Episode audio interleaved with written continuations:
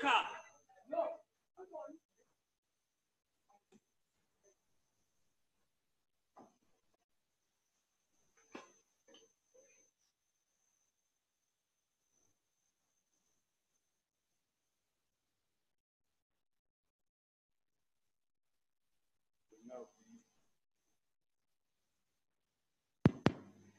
There will now be an opportunity for silent prayer or meditation.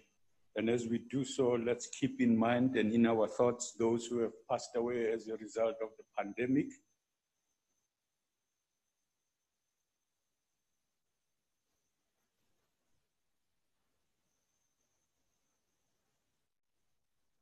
Thank you. Please be seated.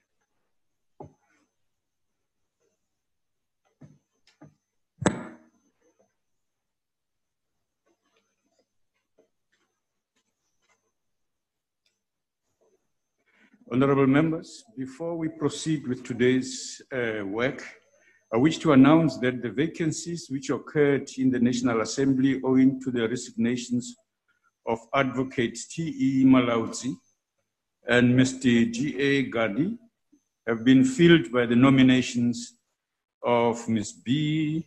Mtulelwa and Ms. C.N. Nkonto with effect from 18 May 2020 respectively. Lastly, Ms. N.P. Mokonyane was not available to take up her seat in the National Assembly and has been replaced by the nomination of Advocate L.K.B. Mpumlwana with effect from the 23rd May this year.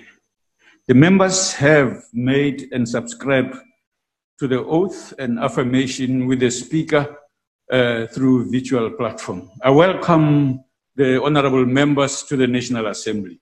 Please join us. The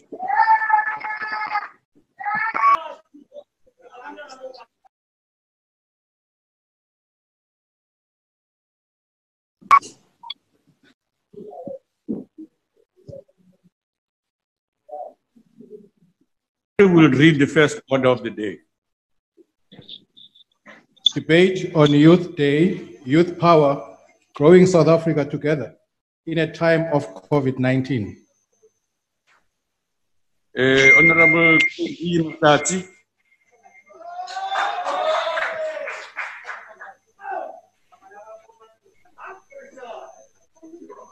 Uh,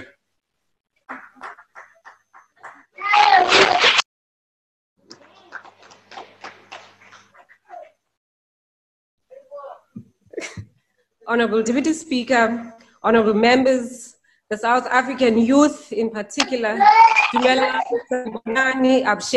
Please attend to that uh, uh, intervention by that honorable member for the future.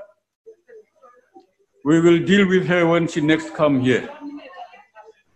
Go ahead, go ahead, honorable member. Thank you very much, honorable deputy speaker. Thousands of South African youth wake up every day to the reality of unemployment, poverty, and inequalities. These are the socio-economic realities of an unequal society informed by numerous factors. South Africa as a country is not immune from these global dire economic challenges. However, the ANC-led government has never shied away from this, its responsibility to secure economic viability for its youth. It has led from the front through massive tangible youth development programs. Honorable Deputy Speaker, the, the 2020 Youth Month is celebrated under difficult conditions of lockdown. A lockdown brought our shores due to the global pandemic of coronavirus, which on its own has deepened the socio-economic crisis within our communities, more especially for the youth. Even under these difficult conditions, we remain optimistic that our country will recover and that our current interventions by government will ease the burden of poverty and unemployment. Like the youth of 1976, the youth of South Africa must not dig their heads in the sand, but rise to the occasion that requests positive youth activism. It is during these times, uh, Deputy Speaker, that we must inspiration from the past youth generations that have rejuvenated the struggle for emancipation of colonized nations across the world. It is the youth who propelled the liberation movement in South Africa to engage in an armed struggle against racism apartheid government. It is the student of SASO who kept the fighting spirit against apartheid when liberation movements were banned. It is the youth of 1976 that demonstrated and revolted against apartheid government Bantu education system which seek to enslave blacks as second class citizens. We should also draw from the struggles of Fees Must Fall and many other movements led by South African youth, which have led to the fundamental change in access to higher education for the poor and the missing middle. It is the collective action of youth across the world that ensure a radical shift in social conditions of majority mm. of the South African affected by poverty and unemployment. Honorable Deputy Speaker, despite the youth nature of our current population as a country, the youth are at the receiving end of poverty, unemployment, and inequalities. But we say nothing for the youth without the youth. Uh, Honorable Deputy Speaker, the budget of our government does, does reflect inclusivity of youth population. Programs of our government are primarily youth focused, with basic education, Department of Higher Education, Health taking the lead. Gone are those days when young people will be celebrated in June, as if they cease to be young on any other month besides June month. We remain vigilant in monitoring the work of government on its programs, more especially on job creation, youth entrepreneurship programs through youth set aside. It is in line with the notion of supporting SMMEs owned by young people. Chairperson, Deputy Speaker, manufacturing and agriculture will be the key economic drivers in the next decade. We therefore welcome economic interventions by government programs such as NARYSEC, Contractor Development Program, CWP, and EPWP. However, some of these programs are poverty alleviation programs and remain temporary interventions. The youth of this country require the necessary sustainable skills to continuously cater for their needs. The new approach on NARYSEC, as per the reviewed policy, brings us closer to what the young people of this country are yearning for. This program will not only provide skills, but provide young people, prepare young people to be farmers through veterinary, foods, and safety skills. We remain hopeful that these young people will be amongst the first beneficiaries of expropriation of land without compensation when it finally kicks in, and it will happen in our lifetime. Deputy Speaker, as we move tirelessly, as we work tirelessly, tirelessly to save the academic year, young people in the remote areas are asking very critical questions. A young person by the name of Kwaito Valashia from Xhariep district, a rural municipality in the Free State, has no means of connectivity due to network challenges. His studies are therefore continuously interrupted. This is the same young man who continues to assist his community in delivering food parcels to the needy during these difficult times. A young activist who assists young people to apply for NSFAS and brought, bought school, shoes for many, in, in, in, many children in Rouxville. Deputy Speaker, such young people are needed in this country. Those who do not just dig their heads in the sand but continue to assist others even during these difficult times, we need such hope from our young people. Deputy Speaker, Naledi Ditsobotla has also asked a difficult question that the PPEs have not arrived at her daughter's school. What is to be done? Much as we continue to support government in its work and its good intentions, we will be first in the ANC to ask these difficult questions. As the ANC, we are drivers in ensuring that we hold our government accountable and continue to alleviate the conditions of all young people yearning to build a prosperous South Africa. Deputy Speaker, the brutal killing of women in this country cannot go unnoticed. The scourge is too huge, and this must come to an end. As women of this country, we must never apologize for being women. The youth should be in the center of confronting gender based violence, which has, a, which has a thirst to take life out of a, a woman, be it at the workplace, suburb, or township or our villages. Indeed, Black Lives Matter. It is a fact that Black people continue to suffocate and die with no remorse in the 21st century. The inhuman killing of George Floyd is a clear reminder of the pain and suffering that Black lives face. This killing is one of the most amongst many. Uh, Honorable Deputy Speaker, as the ANC, we follow, we are following with eager the brutal killing of Collins Khoza. His death must never go in vain. His, may his soul rest in peace. Chairperson, as we adapt to the living conditions of coronavirus, we must be forward thinking.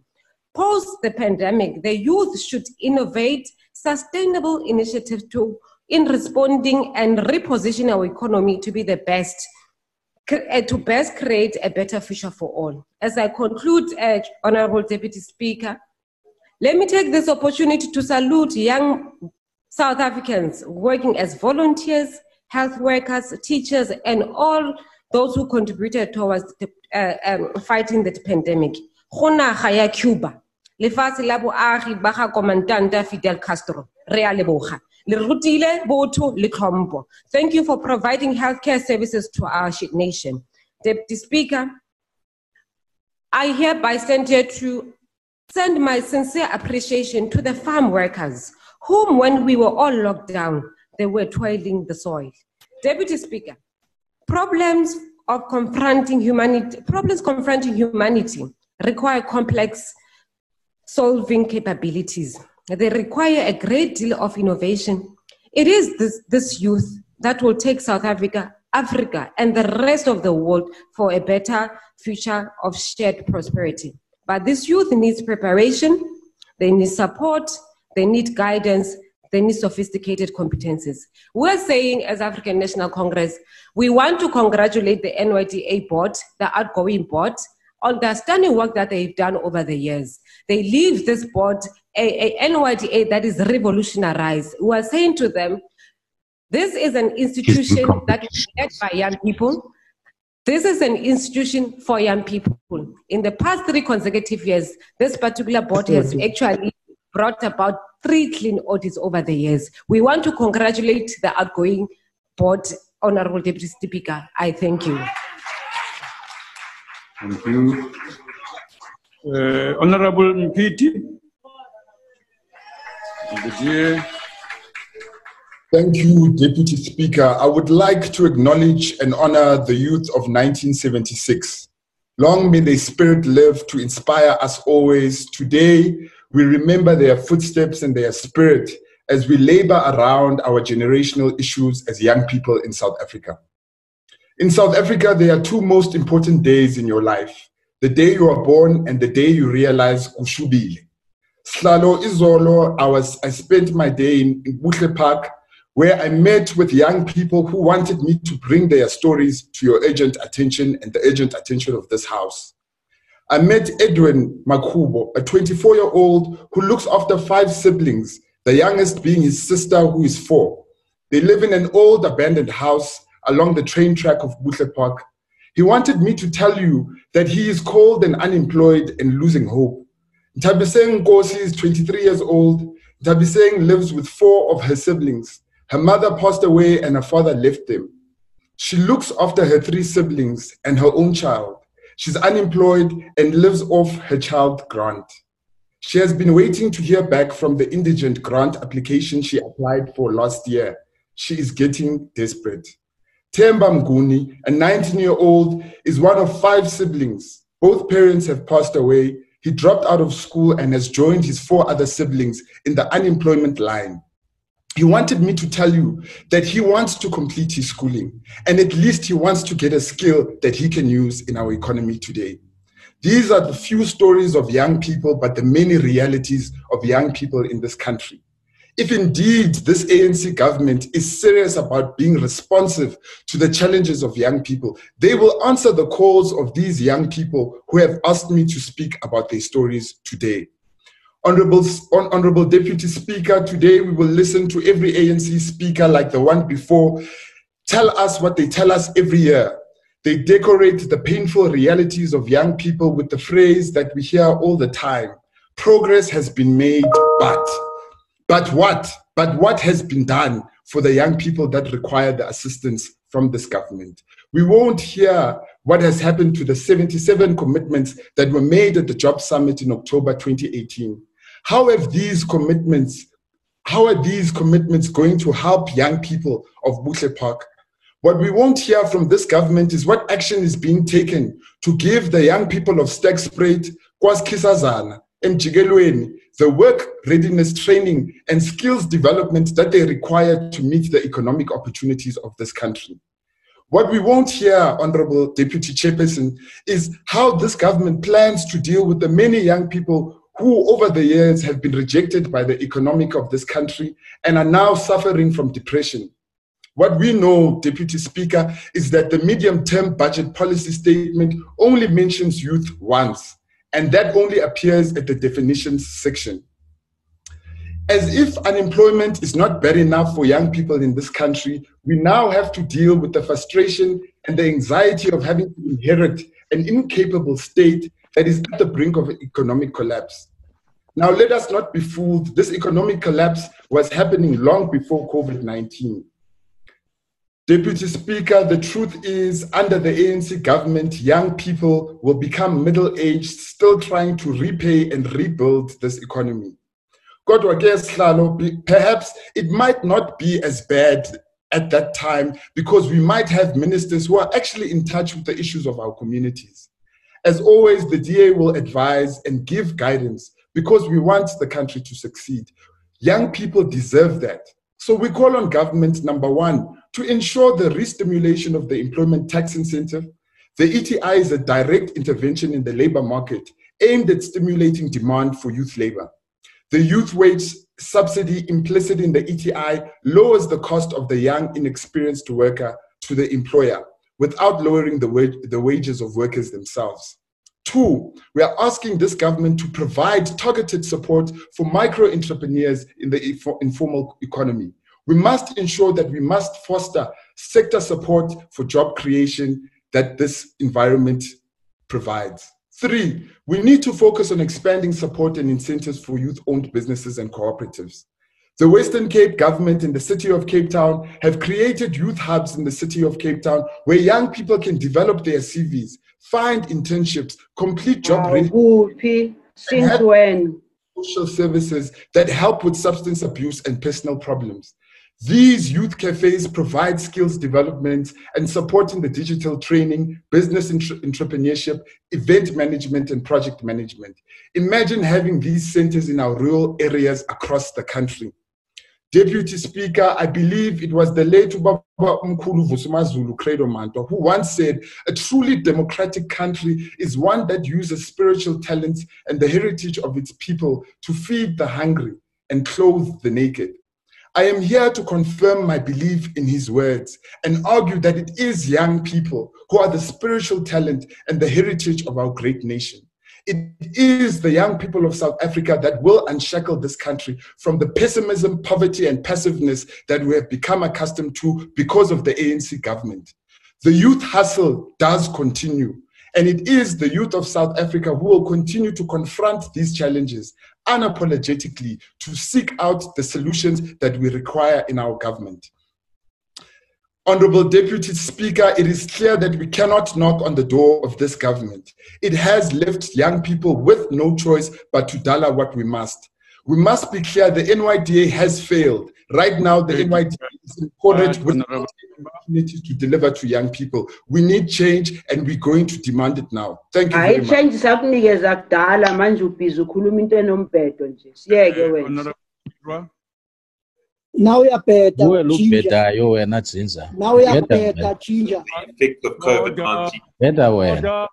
honorable members the freedom over that uh, mic of yours must not be abused please don't do that uh, honorable members we now call for honorable Chirwa if we proceed that way there's going to be disorder here and we will not allow it honorable thank Chirwa. you thank you deputy speaker Revolutionary greetings to the Commander-in-Chief of the Amanda. Malema, the Deputy President Nyiko Shivambu, the Chairperson Tombo Vuyo Mente, the officials, commissars, fighters, and ground forces of the EFF. As the economic freedom fighters, we take this time to honor the youth of 1976. We remain inspired by the courageous young men and young women who chose to fight the big white and heartless thugs in uniform, armed and in power, and not be dismayed by their weapons nor their age. Our courage to confront thugs and murderers who are in political power and uniform is mired and taken from their courageous acts. If the black youth of 1976 and that of 2020 could be in the same room today, 26 years Oh, post during a global Speaker. pandemic. Honorable, Honorable uh, Chirwa, hold on. Honorable May I address you on a point of order, sir? Yes, sir. So we try to create the impression or facilitate that this is Parliament. If you're going to allow members to use different backgrounds, regardless of their party political things, we may get into trouble because others would use perhaps other things to make different points. Yeah. And that's why there's a specific background given that indicates Parliament. This is Parliament, this is not a party political event. Thank you. Yeah, the, the order is sustained. Honorable members, you must change your backgrounds to the parliament background. There will be no exception accepted. Uh, go ahead, Honorable. If the black youth of 1976 and that of 2020 would be in the same room today, 26 years post democracy during a global pandemic COVID 19, they would have more similarities than differences. Both have protested against Afrikaans as a medium of instruction. Both know the injustice of access to free, quality, and decolonized education. Honorable, Both are squashed in townships and rural areas, while white people Honorable Chirwa, please, uh, uh, the order has been sustained about the background you are using there. And we would like to proceed. Honorable members, if it is not technically possible to be done immediately by honorable members here, uh, it must be done. Yeah. Honorable Speaker, We can't just ignore a, a decision of the House that has just been made. Yeah. That's all we are requesting you to do. Speaker, Okay, go ahead if it does. Honorable Speaker, on a point of order. What's the point of order, honorable member? What is wrong with the background of the youth of 1976? Is that the fact that it's irritating the FF plus, the murderers of the regime of 1976? What's wrong with that background? There's nothing wrong with the youth of 1976 as a background. It's what we are commemorating here today. It's a result of us having this conversation and the deliberations we're having today. So, what is wrong with that background? Honorable member, you don't do that again. And I suggest we proceed because I'm told this has changed. Uh, no one is saying anything about the youth of 76 not being appropriate. We are saying parliament right now. You now. are saying it's inappropriate to have it as a background. Why are we having this debate then today if that background cannot be put up? It's a Uyangcola, reminder, of the, it's a reminder of the brutal murder by the FF plus people. Honorable member, honorable member, you are proceeding and getting out of order. I reject that with the contempt it deserves, the implications you are throwing around there. We are proceeding on the grounds that that background is changed and we will proceed in that manner. Let's go ahead. on a point of order, Deputy Speaker. Oh, honorable members. On a point of order, Deputy Speaker. I have ruled on this matter and the rules require. But what is wrong with the background of Then what is the point of that- it. When are you afraid of white people? Honorable members, I have made a ruling on this matter and I'm not debating it. get started, uh, you must. Man, you are cowards, man. You are cowards. Honorable member, don't tempt us to say things that are inappropriate in the House. You can You say just- them, we don't care. You can say whatever you want to say. The reason we are having this debate today is exactly because of that. Honorable Say member, whatever you want to say. White I'm not going to be We ashamed. are afraid of are white not people. ashamed Wena. of the 1976 youth like you We were are afraid of white people. That's why we are taking that route.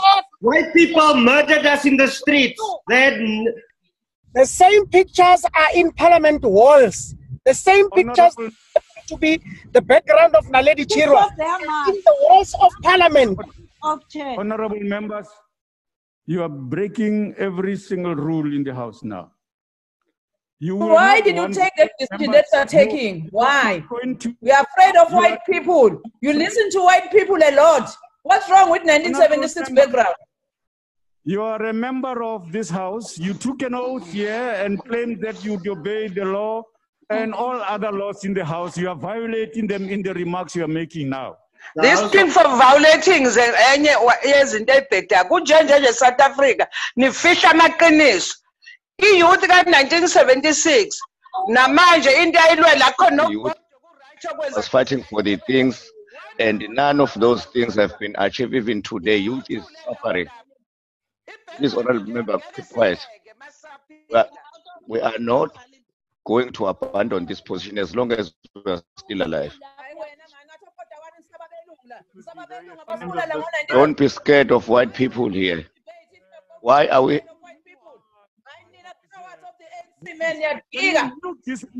Ingane karupert urupert Put an end to racism. beliyaqala ngani i-racism what's racist? What is racist? You removing the youth of 1976. That's racism. Hmm. Take back VBS. What's racist about that? Just explain what's racist about that. Honorable members, uh, don't allow anybody to speak. Switch off their mic. Just switch off their We are mic. wrong on a deputy speaker We are about members of allowing white. We've been elected to be here. You are not going to treat us like children. You are not going to. Honorable member, you are behaving like children right now. Right now, you are behaving like children. You are all speaking from the same party, saying the same thing, irrespective of the ruling in the House. Your member is suspended as a result. She's not able to speak because you are interrupting her with your propaganda. The rules have been decided in this House and they will be applied. No exception. Go ahead, Honorable Chirwa. Both the youth And- of 1976 and that of 2020 are squashed in townships and rural areas, while white people enjoy the benefits of land theft. Both were and are reduced to menial jobs or no jobs at all to sustain the trenches of white supremacy. Both die to lack of quality health care. Both are landless. Both die at the hands of the police for justice, demanding minimum wage, fees to fall, Africans to fall, and their families are evicted like animals in informal settlements. This even during a global pandemic. Both are haunted by the catastrophe of gender-based violence and femicide. Majority of these victims being black women and the LGBTQ. Both still raise their hands begging the state and society to acknowledge that all lives and all black lives matter. I said that you proceed on the understanding that you change off your background. I'm almost done. Can I finish? I'm almost done. No, you won't finish until you remove the picture. We agreed here, the ruling has been made. There's no question about where Parliament stands in relation to matters of students of 1976. There's no question about it. But when we approve rules in the House, they will be enforced and must be followed, irrespective of who you think you are.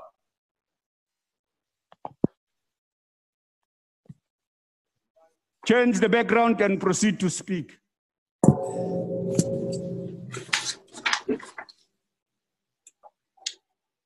Year in and year out, the EFF has freely given economic, social, and political solutions in this House. And yet, President Ramaphosa pretends to be begging for solutions from the youth. The youth is right here. The youth is the EFF, and this, amongst many others, is what the youth is saying and proposing as solutions. Number one, bring back level five lockdown and avoid further deaths of innocent people and use the money meant to ready buildings to give to the poor and for job security. This government has even failed to inform the people that when one recovers from COVID 19, their chances of dying from heart failure and strokes shortly thereafter increase. Educate the police on gender justice and establish specialized law enforcement units to deal with women related crimes, socialization of communities, response to victims, court intervention, and instill harsher sentences for gender based violence and sexual assault. Engage custodians of tradition, faith leaders, and cultural practitioners to find means to combat the oppression of women and patriarchy perpetuated by these very institutions. Increase mental health facilities and resources and integrate programs responding to substance abuse as an element of mental health issues. Pass legislation that will ensure that all government departments and all public institutions employ a minimum of 40% of people between the ages of 18 and 35. Pass legislation that will ensure that all government departments and all public institutions spend 50% of their procurement budget on youth owned businesses. Introduce free, quality, and decolonized education for all, advancing topics pertaining to indigenous knowledge, sovereignty, and economic freedom in the curriculum. Data must fall. People's jobs are withering away because of this pandemic. Invigorate content creation and science and technology. Today, the top entrepreneurs globally in technology are currently eight men, two Chinese, and the rest of them are white. Support entrepreneurs in this sector, like the Libra Lemok, the first black and owned township uh, cell phone manufacturing company in the country in Soshanguve today. You have not made this a priority because it will once again highlight racial disparity in regards to mere access to the internet. The 5G infrastructure that has been in South Africa for over 10 years is monopolized. Break the chain of monopoly and defend youth participation and leadership. End the tendering system and establish state-owned companies. Provide them with strategic and financial support. A state-owned housing construction company, road construction company, cement company, mining company, and state-owned banks. You encourage the youth day in and day out to take the fort. And then you respond to their activism, their rage, and discontent with your governance the same way the apartheid regime did to the youth of 1976. The ANC government has, in fact, physically defended colonial statues more than it does and has for Black women's lives. Thank you. Thank you. Honorable uh, Numalo of the IFP. From at large. Um, uh, thank, thank you very much, Deputy Speaker. I hope I'm audible. Um, You are, Deputy you are. Speaker, 2020 marks the, I am, thank you. 2020 marks the 44th anniversary of the historic Soweto uprising that be- began on, in Soweto in 1976 on the 16th of June and spread right across the country like a wildfire. This uprising was led by young people across South Africa who could no longer bear the, the who could no longer bear the unjust and discriminatory education policies of the apartheid government. This day seeks to honor those students who sacrificed their lives and their safety in 1976, all while seeking to uphold their human dignity, equality, and their right to quality education.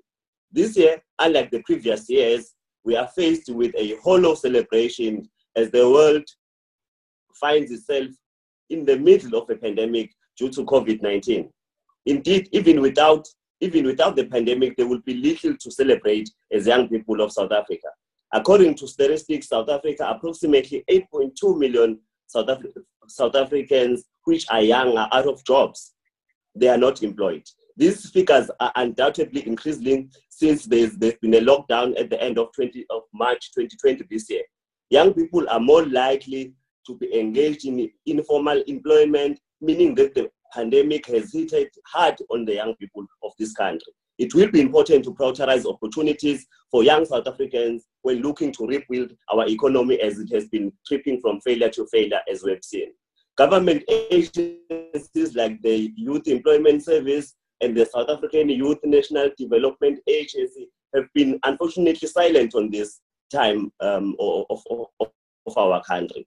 This is concerning because youth they were established to serve. The, the uncertainty caused by the COVID 19 has millions of school going uh, children and youth lagging behind. Those without access to internet, computers,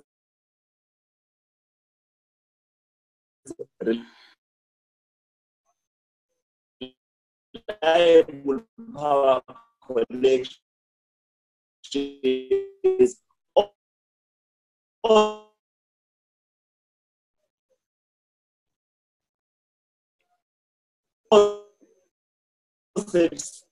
space to that.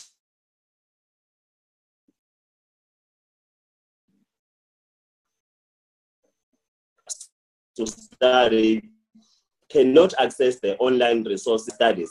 Unfortunately, the Department of, of Basic Education could not predict how difficult the educators. This, this was made more uh, difficult due to the department's failure to any schools, and as always, it is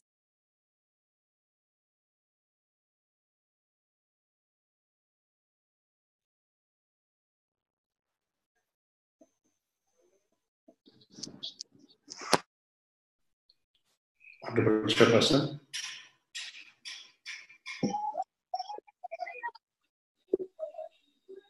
Chair, I'm back. Um, I think there was a problem with the connection. As I'm saying right now, that the majority of our young people are confronted with connectivity issues, which is exactly what we're experiencing. And we find the department continuing and taking our children back to school still remains this as we are, we are seeing now in my debate. While we all have the, we all have been affected by the pandemic, it is the vulnerable and the marginalized who are most likely to, to, be, to be at the risk of the COVID-19. The poor, those that are poor who live in rural South Africa and those living with HIV, our youth with disabilities, and adolescents, girls, young women, and our homeless youth will suffer most as they already experience challenges in accessing education, healthcare, and social connection, um, social protection. Every day we get reports of missing young women and girls who have lost their lives to gender-based violence and femicide, often at the hands of young men whom they say that they love and they trust. This, this reflects the absence of respect of human rights and the right to life. Of further concern, it is the lifting of the ban of the sale of, of alcohol. During these challenging times, young people are forced to remain indoors and by extension have nowhere to run in cases where alcohol abuse leads to violence and abusive uh, behavior. How then can we grow South Africa together through this difficult period of a pandemic? The IFP believes that uh, an active citizenship is the duty of all young South Africans. Through history, we as the South African youth have shown what it, that it is possible through a united, active citizenship. The IFP is committed to creating spaces for young people to cultivate a strong sense of citizenship and responsibility for themselves, but also for their communities based on their self-reliance. The IFP believes that the spirit of Ubuntu calls for a collective um, effort, particularly in difficult times like this one. This is also the time for young people to exercise their right to vote. According to the IEC registration drive in 2018, 6 million eligible voters under the 30, 30 years of age did not register to vote. The IFP encourages young people to use their vote to, to demand change and accountability from our government. We may be moved, we may have moved from the apartheid access to the quality of education. They cannot, they, they go to schools hungry, tired, they risk their lives because they are poor, there's poor sanitation, and cannot compete with available employment because of the poor. The IP is the part. No, no, no. No. Honorable member, your time has expired. No, but, I know how, many people are, are presiding? You, that's why we gave you 10 seconds more, but your time is expired now. Okay. But how many Thank you people very are presiding, Chair, here? Because I said that I had a, a problem. Uh, Honorable Breedt, take over. That's the only way you can uh, let him know that we are moving Thank now. you, hon- thank you, Honourable Chairperson. South Africa Uh, has failed its youth, and our government has You failed us. unmute. Honourable Yeah. Chairperson, the EFF, I suggest, go get a history lesson and they get their facts. Because the fact of the matter is that it is not because of apartheid and it is not because of white people that our youth of today are currently suffering. It is because of the ANC led government that our youth are suffering today. And they should. Order. Just hold on. Yes, honorable member. I want to raise the point of order. What's the point of order, sir? Chairperson, the background that the Honorable Breedt is using is not the official background that was supplied. When, um, the official background of parliamentarians in order for her to continue Oh, speaking. nonsense. Can I unmute am I here? Honorable, hon- honorable members, uh, this ruling has been made, and I expect that members will be able to do it, and uh, we proceed. Yeah, yeah. I don't know what he saw there. Uh, go ahead, Honorable Breedt. Thank you. Thank you, Honourable Chairperson. The fact of the matter is that the EFF needs to get the facts straight and needs to go and look at history. Because on 16 June, it was the start of the British colonialist scorched earth policy that saw more than 41,000 South African women and children, yes, Honourable EFF, black and white students, uh, uh, children murdered. So rather get your facts straight and focus on what is actually the issue. But, Chairperson, to get back to this. Die ANC skets prentjie van sukses en vier elke jaar die suksesse van 1976. Maar as jy werklik gaan kyk 1976. But if we go in reality and take a look at what's happening with the youth in 2020, we can see that they are held at ransom. The youth of today still do not have quality education. If you are a Sotho speaking boy in Bloemfontein, you cannot go to school and follow it in your own language where we do have mother tongue education, we can see that the MECs like Panyaza Lesufi just mismanage it. We can see that we have schools that still don't have water, access to sanitation.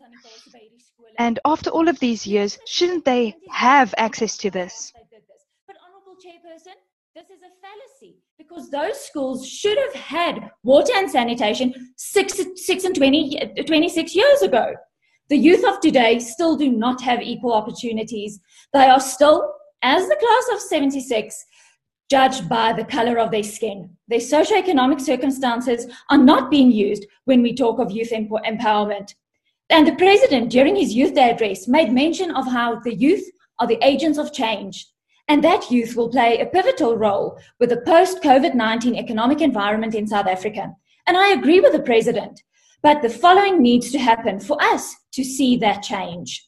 Government must create a conducive environment for this, where youth have equal opportunities, where there is economic growth and creating jobs opportunities, where the youth are free from the past, and where there is unity in our diversity. Chairperson, youth unemployment was estimated at a, at a uh, 58% average. This means that youth in South Africa are tormented and that students in, in countries that have civil war have more job opportunities than current youth within South Africa. This is an absolute, absolute disgrace.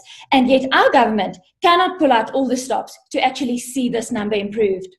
The president also acknowledged that social status should not be a barrier for the youth. But, Chairperson, then the government needs to stop paying lip service and start acting. We need to see legislations changed to ensure that all South Africans have a chance to help build the economy, especially post COVID 19. We need to see that government is serious about youth empowerment and not just focus on certain youths, but rather on all youth that are willing and able to help South Africa get back on track. We need to sh- ensure a government that sets a political climate there that is conducive for business. After all, Chairperson, as the President likely also said, a country that invests in its youth invests in its future. And therefore, Chairperson, I want to challenge the ANC.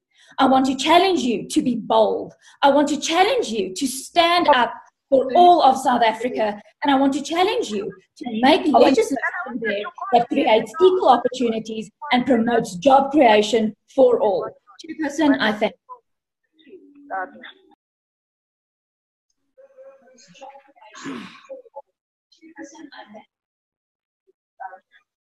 Uh, honorable uh, member is uh, done. Okay, honorable Sukers, ACDP.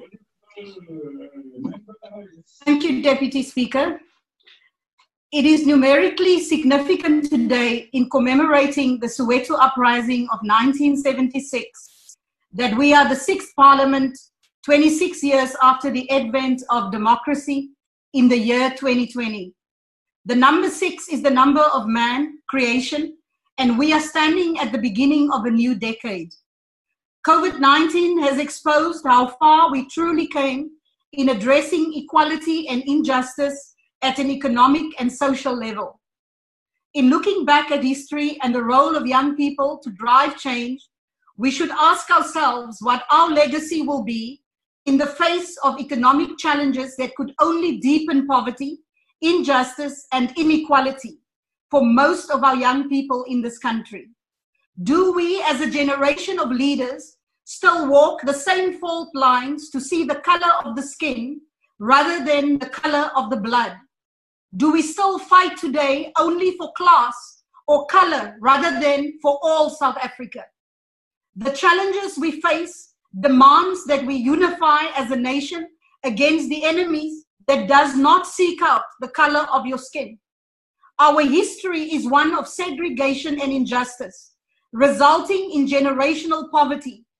But our future demands reconciliation and justice to ensure prosperity for all people.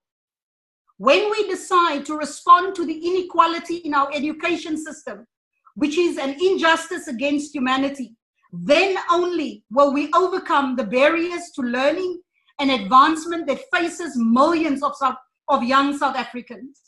It is only when we answer as one people in the fight against lawlessness, which is robbing our young men and women of their lives, that we win against the enemy of violence that ravages our cities, townships, and rural farm areas. We have a responsibility as a generation to leave a legacy that can be celebrated by the generations to come. Reconciliation is the legacy that South Africa gifted the world in 1994. Today, 26 years after the birth of our democracy, how unified are we really in order to, to enable us to tackle the economic challenges that threatens the quality of life of millions of South African people? COVID 19, gender based violence, and poverty are the giants of our time. These are the giants that call out our names. Are we honestly ready to face the challenges as one people? Or are we today as divided as we were in 1976? It is time for us to unite our efforts and sustainably restore our forgotten and left behind communities through social programs that address the gaps of fatherlessness and its impact on the young men we raise. The ACDP believes that skills development must be instituted at a community level with a focus on technology that is geared towards the demands of the fourth industrial revol revolution. Dankie asseblief, u se tyd is nou oor. Baie dankie. Ehm uh, Honorable August, good. Your turn.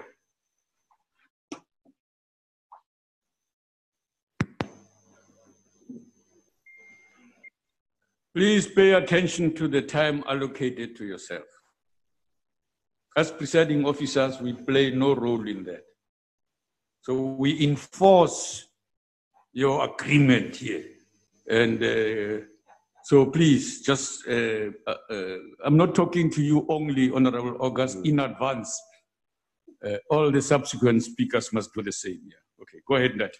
Honorable Chairperson, yesterday was not a good youth day. Our youth are enduring the toughest time since the birth of our democracy. I'm angry and sad as many South Africans are. Our youth are giving up on life.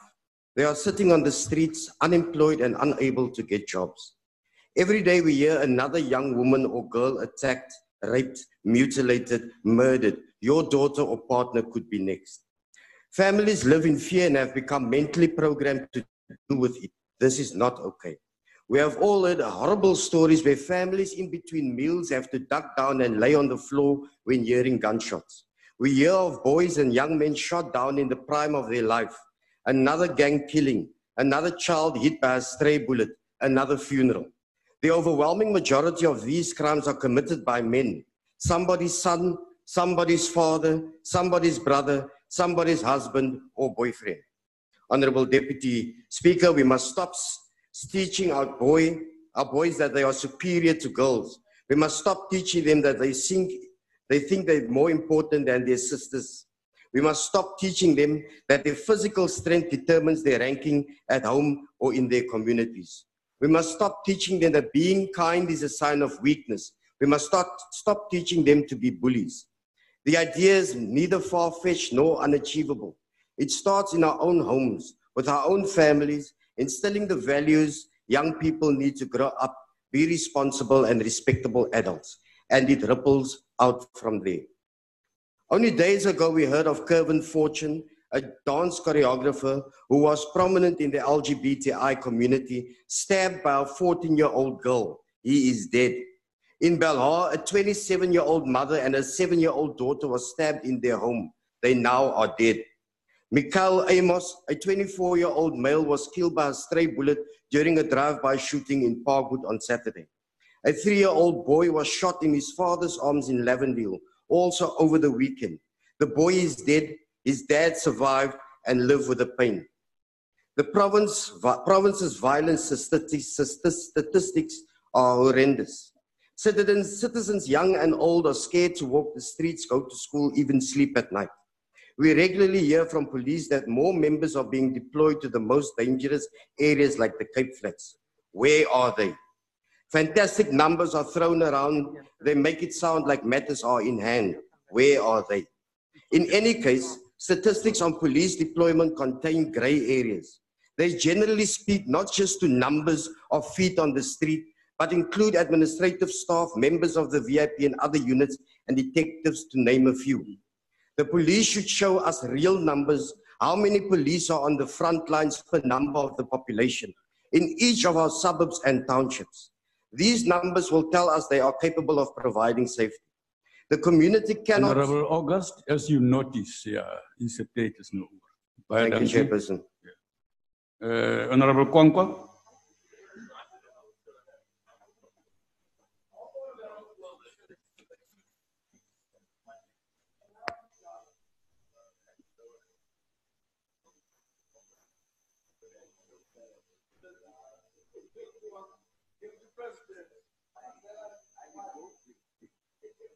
Uh, uh, honorable members, stop being ages across the benches here. Yeah, please. Andigugi Gugotandai. Honorable Speaker, Honorable Deputy Speaker, and honorable members, we will always be reminded of the bravery of the young people of 1976 who took to the streets of South Africa to fight a system of injustice, prejudice, inequality, racism, sexism, and suppression. They remain our guiding light even today as we still fight some of these very same battles. I remind you that Lord Charles Acton once said, if the past has been an obstacle and a burden, knowledge of the past is the safest emancipation, end quote. But we must not let the shadows of our dark past, rather, we must not let shadows of our past darken the doorstep of our future. Just as we reap the benefits of the class of 1976's bravery, 40, 44 years later, we must also be brave. Currently, much of our public debate centers on human rights and dignity, as well as the excessive use of force by state security organs.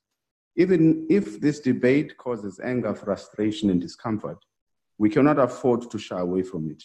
We must talk about these things openly as we strive for social cohesion in South Africa. We as a nation must recognize that lives matter, whether it be a woman or old or young. There is no time and place where there can be an exception. Lives matter, Black oh. Lives Matter, and matter all the time. Sorry. Okay. Honorable members, as we celebrate Youth Month, we must take stock and realize that 26 years into our democracy, South Africa still ranks as one of the most unequal societies in the world, with formerly oppressed still having no opportunities and living in poverty and conditions of squalor. Reports indicate that youth unemployment is expected to rise at a staggering 70, 70% by the end of the year 2020. We readily found ourselves in a socio-economic crisis, which has now been deepened by the consequences of COVID-19 and the necessary lockdown. But we must not look past the opportunity it has created, which is to reset the economy in favor of young people and the previously marginalized. We must, however, get past the stumbling blocks that hamper our young people's progress. As it stands, our education system does not adequately prepare our youth for the future or the job market. It needs a massive overhaul. There must be greater focus on building young people to be job creators, skilling them to, for instance, be innovators and artisans, work the land and produce food, start small bus- businesses that can grow. Such a transformed education system must also speak to today's needs, considering the current industrial revolution. In this regard, Malcolm X gave us a valuable advice when he said, and I quote, Education is the passport to the future, for tomorrow belongs to those who prepare for it today. Thank you very much, Honorable Member. That's the right place to stop. Uh, Honorable Masualle?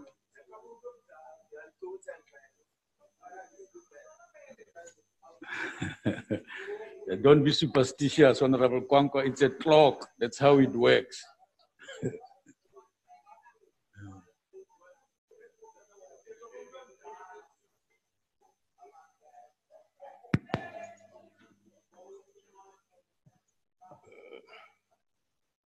Honorable Deputy Speaker, this year we celebrate the centenary of the birth of two heroes of our struggle, Comrade Harry Gwala and Uomrei Mhlaba. We in the ANC are blessed because, unlike the brand new political parties, we have stalwarts who are wells of wisdom from which we drink. I have chosen to dedicate this speech to Ubaba Harry Gwala, the lion of the Midlands. I do so fully conscious that this is a youth debate. President Mandela has this to say in his funeral. If Mpepeta was sometimes too blunt, it is because he knew that enemies of the people were spending sleepless nights to plot the undoing of the organization. He paid a special attention to the problems of the youth and the poorest of the poor. Mpepetwa knew that Inkuzi is a matole. For the benefit of those who don't understand isiZulu, Madiba was saying, the bull is among the calves. Deputy Speaker, I'm quoting these words because, like Ubaba Ukwala, I intend to be blunt when addressing matters of the youth. I will call things by their names. I will do so because I believe that the mission of our generation is to end the system that leaves 58% of the youth in our country unemployed. With the fallout of COVID 19, this number will rise. The crisis of youth unemployment is not as a result of natural disaster like an earthquake or indeed coronavirus. It is fundamentally the legacy of colonialism and apartheid. I know that a lot of media commentators and some political parties have constructed a myth that because apartheid was formally ended in 1994, it has no impact on young South African. I say that is hogwash.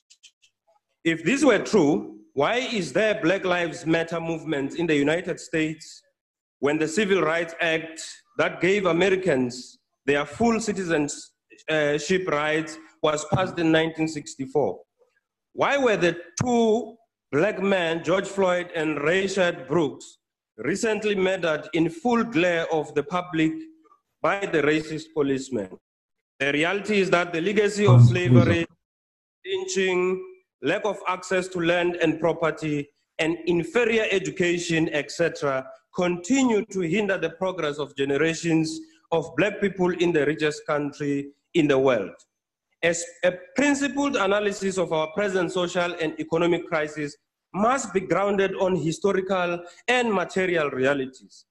Deputy Speaker, we still have in our democratic parliament political parties like the Freedom Front Plus and the DA that exist unapologetically for one purpose only the preservation of white privilege. White mm. privilege in South Africa was not earned through white excellence. It was stolen like the land and mineral wealth at the end of the barrel of a gun. As the ANC, we acknowledge that within the white community, there have been patriots such as the late Isitwalandwe Seaparankoe, our beloved Dennis Goldberg and Professor Ben Turok, both of whom passed away this year. They fought on the side of the oppressed. They shunned the privileges they were born into as whites. We say to them, Lalan ngoxolo makawe. Now remind them, Helen Suzman. as raw material which were used together with slave labor to industrialize the economies of our former colonial masters, primarily Honorable member, what are you rising on? Member Walters on the virtual, just open the mic and start speaking without you giving her mic Waters. No, Can the- you please call that member to order because No, it's out of order in the first place. That's why I ignored them because they, you can't just do that. Uh, please, yeah. That is the fundamental reason for the current member- underdevelopment Honorable and structural. Honorable Masualle, just hold on. Thanks, Honorable mem- Chair. Thanks, Yes, Chair. Can yes. you be very fair in applying this? Since we've had virtual sittings, Minister Lindiwe Daphne Zulu has been interrupting meetings at every, at every single sitting with nothing being said by the chair. So can you please tell her also to just keep quiet and listen? But you are misrepresenting the truth. I ruled on that matter here. I did. You are misrepresenting the truth, and you are an honorable member. You mustn't do that. Please go ahead, Honorable. I think, uh, yeah. That is the fundamental reason for the current underdevelopment and structural unemployment in our country and the continent. Deputy Speaker, the ANC takes full responsibility for our government's policy choices, both successful and not so successful. The ANC government has implemented policy interventions to break the cycle of intergenerational poverty. This includes the massive investment in education and skills. More than 90% of children are in school a, far higher enrollment rate than in most other developing countries. Spending on education has increased tremendously after 1994, from 32 billion to over 300 billion currently. As a proportion of the national budget, our education budget is among the highest in the world, higher than the UK and the US. The evidence of the success of this investment is the spectacular growth of the black middle strata that has grown fourfold since 1994. Incidentally, Deputy Speaker, I have noticed that the beneficiaries of our investment in education don't wear overalls and gumboots at their graduation ceremonies. They wear expensive designer clothes and shoes. Our government has rolled out massive community work programs that provide skills and crucial employment for the poor. We need greater alignment of skills development to national development priorities, as well as innovation to unleash the talents and creativity of the youth. Deputy Speaker, government has implemented programs that facilitate entrepreneurship, development, and empower the youth to start their own businesses. However, these have not fundamentally altered the social and economic realities. Because we have been weak in this regard, the likes of Honorable Breedt, who would be regarded in many countries as a fringe right wing crackpot, are able to stand here and lecture us. Our generation is called upon to address decisively the causes of black intergenerational poverty, the exclusion of our young people and women from owning productive land and property, and access to finance, and among the fundamental uh, barriers. In order to address this, the ANC must speed up the expropriation of land without compensation and radically transform the financial sector so that our country is able to finance the entrepreneurship revolution we are going to unleash in our lifetime. The transformation measures must include the establishment of a state bank to drive growth in economic sectors in which the youth participate, demonopolizing and diversifying the financial sector through youth-owned stokvels, financial cooperatives, regional and sector banks that support SMMEs and cooperatives, low-cost financing, for youth business ventures, banking facilities that are pro-youth-owned business and simplifying access to development finance institution for youth in township and villages, increasing the procurement spent by government and large corporate in youth-owned enterprises, if needs be, through legislation. In conclusion, uh, Deputy Speaker, we were not deployed here to keep polite company with conservatives like Mr. Steenhuisen, Mrs. Breedt. We are here to continue the revolution on a different. Thank you very much. Uh, Honorable Ima- Shaik Emam.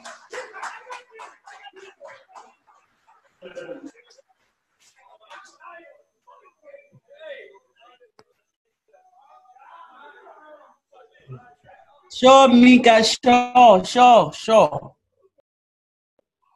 Honorable me- member.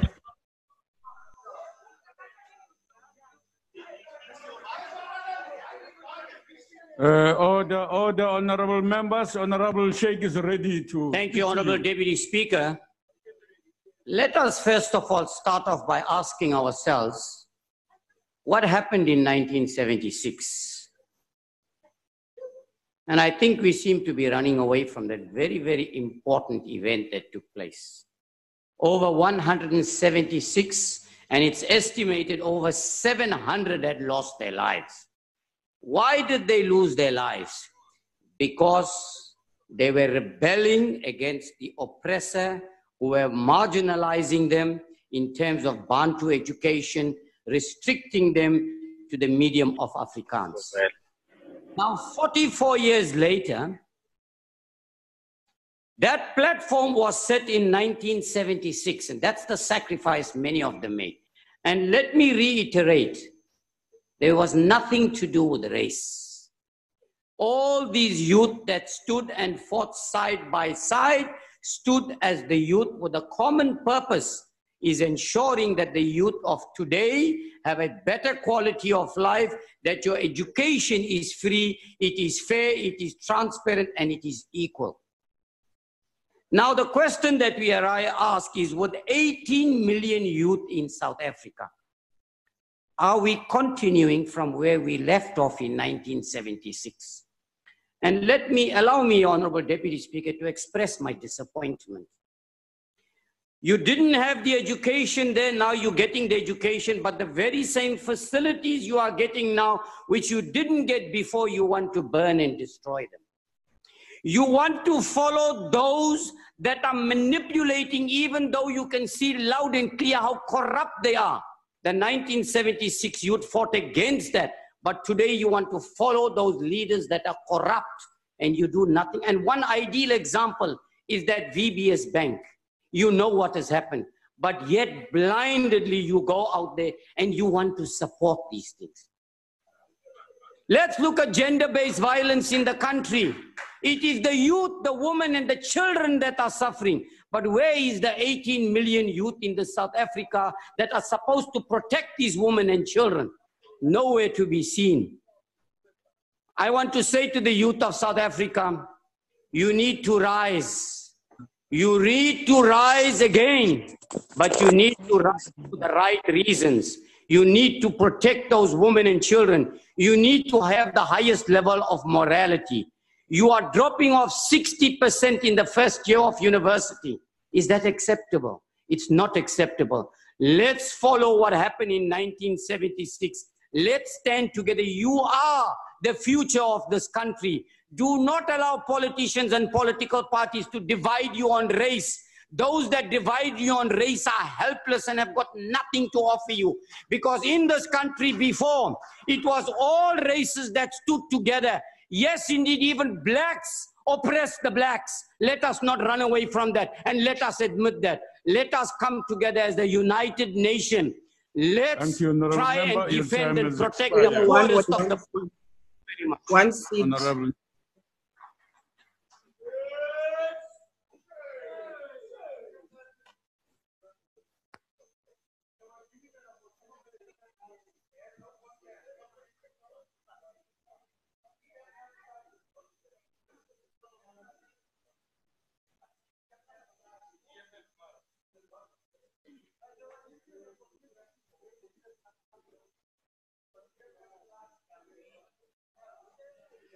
Hayi usizele mathupha namhlanje baba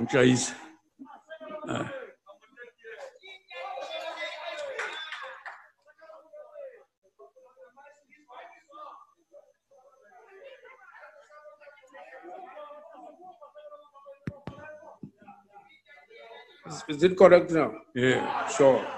Thank you very much, Deputy Speaker.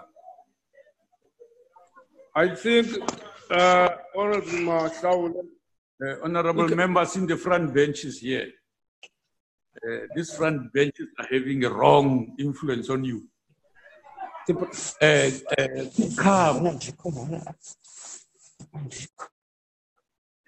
the Deputy Speaker, the formation of AIC cannot be compared in us taking away from God.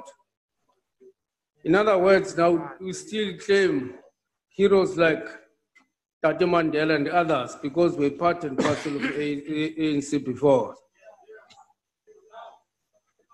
Deputy Speaker, I think it is never late now because I want to convey condolences to the families of all those who lost, lost their young ones during this COVID 19 and also to the family of Honorable Dora Dlamini and our Deputy Chief Whip who lost her uncle, Doris. Deputy Speaker, we would like to see the role that should be played by our youth of today, 2020. We saw the contribution that was made by the 1976 youth towards the freedom of this country. Now we need economic freedom, something now that should be done by our youth of today. We also want to see our youth fighting against the spread of COVID. They should be actively involved in fighting the spread of this disease. In order to fight, you should have the same people in the mission so that you can achieve what you want to achieve. Our youth still have power to take South Africa forward together with the government and of course everyone getting involved. Our youth must take center stage during this time of COVID-19 and contribute to the growth of economy and save the lives of people. That is possible, Deputy Speaker. We are just making a special appeal to our youth today to refrain from the abuse of alcohol.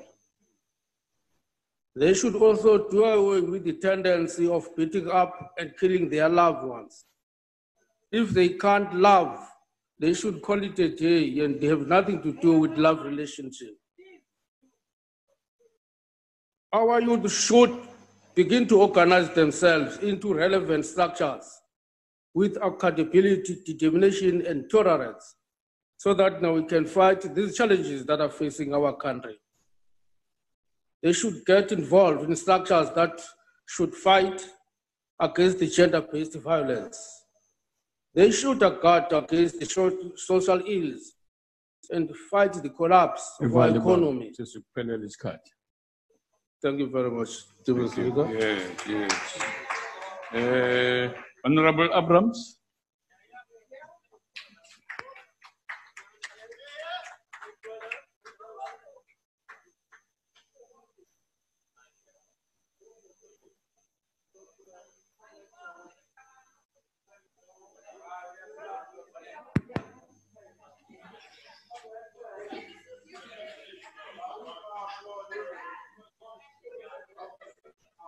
Thank you, Deputy Speaker. Parliament's youth debate theme this year is about growing South Africa together. But how do we grow when our soil is toxic, women and children unable to blossom? We wake up in South Africa anxious and afraid, afraid for our future, afraid of waking up unemployed, afraid of raising a child in South Africa, more so a girl child. We could lock our doors and stay inside, protected from the invisible threat of COVID 19 but locked doors can't keep us safe when the threat is already inside. This feeling of fear and anxiety makes sense when South Africa ranks one of the most dangerous countries in the world, with some men murder women and children. ANC youth policies and programs are failing. Youth are still turning to violence for the answer, to suicide for the answer, to drugs and gangsterism for the answer, to blessings for the answer. We can understand why, because in South Africa, it seems a diploma does not pay, crime and corruption does. Young people, are you still waiting for your SASSA 350 grant? Did your clinic run out of contraceptives three months ago? Are your younger siblings hungry because this ANC government refuses to open school feeding programs as well as ECD centers? Are you exposed to predators walking free out of prison on parole or presidential pardon. The argument that politics does not affect you is dead. We should not continue to inherit the sin of our father. This ANC government is paralyzed by its own infightings and incapabilities. Promises will remain empty.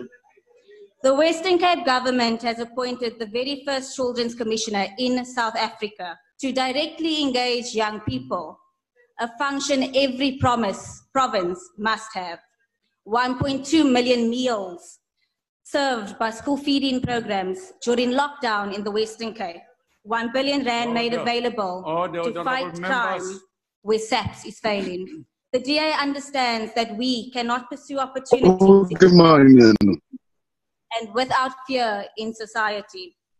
Drakenstein municipality has already implemented food e-vouchers, while ANC ministers, like Minister Zulu, still finds herself surprised that COVID-19 is devastating the poor. In South Africa, young people make up almost 35% of this country's population. Surely parliament and elective office and public office should be more representative of this majority. Young people, your constitutional right to vote and seek elective office is how you become active citizens in setting a social climate free of violence, free of fear, conducive for our own successes. The youth hustle does indeed continue. Thank you. Uh, Honorable Masiko. Thank you very much, Honorable Deputy Speaker. It is an honor and a privilege for me to participate in this youth debate, as yesterday we marked 44 years since the Soweto student uprising that took place on the 16th of June, 1976. June 16 is a day that ushered decisive turning points in the liberation struggle in South Africa. Today, we stand in this very parliament as young people representing the African National Congress, owing to the sacrifices and contributions made by the gallant fighters and patriots on whose shoulders we stand. They made it possible for us to live the dream of freedom for which they themselves paid the ultimate price. As we honor the memory and salute, and salute the 1976 generation, we rededicate ourselves to achieving the goals they sacrificed so much for. In further commemorating their sacrifice, we must remain fully cognizant of the fact that June 16 generation was diverse in character and in content.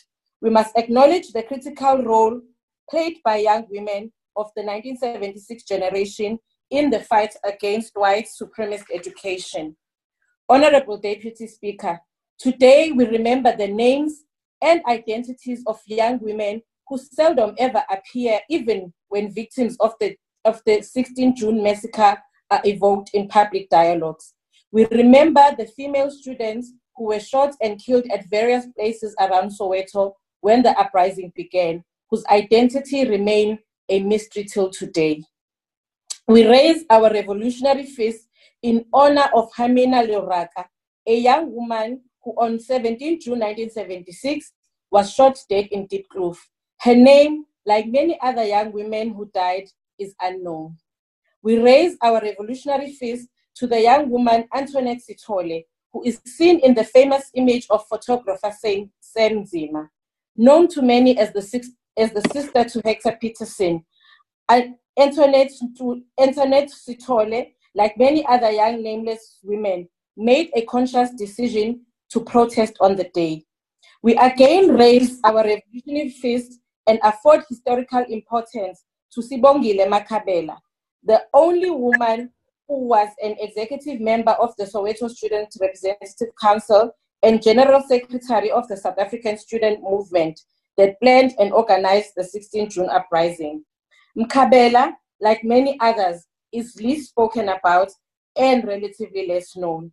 Through the young people of South Africa, their contributions and sacrifices for the Liberation Project will be registered in our collective national consciousness and memory.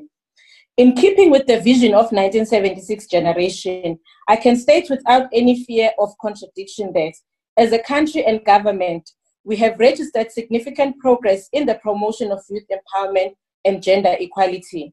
An array of measures introduced since 1994 to promote youth empowerment and uphold gender equality have drastically improved the position and conditions of youth and women in our country. Today, young people occupy influential positions in government and the private sector and play an important role in decision making processes. The living conditions of the majority of ordinary youth have undergone significant qualitative changes. We are encouraged by these developments. We do, however, believe that more still needs to be done. Honorable Deputy Speaker, the ANC constitution articulates non-sexist policies that have deeply influenced the constitution of the republic. The entrenched Bill of Rights extends to all the people the right to equality before the law, the right to human dignity, the right to life, and the right to freedom and, of, and security. It is, however, disheartening to know that women walking free in the streets and children playing safely in open spaces seems to be a distant vision that is yet to be realized. Patriarchy remains a cancer eating the women of our society and takes the ugly form of gender based violence and femicide. Every day, we awake to news of a woman slain, usually in the hands of her lover. One of the adverse manifestations of the lockdown has been the unprecedented rise in gender based violence and femicide cases. Women continue to be killed and abused. Recently, a number of young women have been brutally murdered.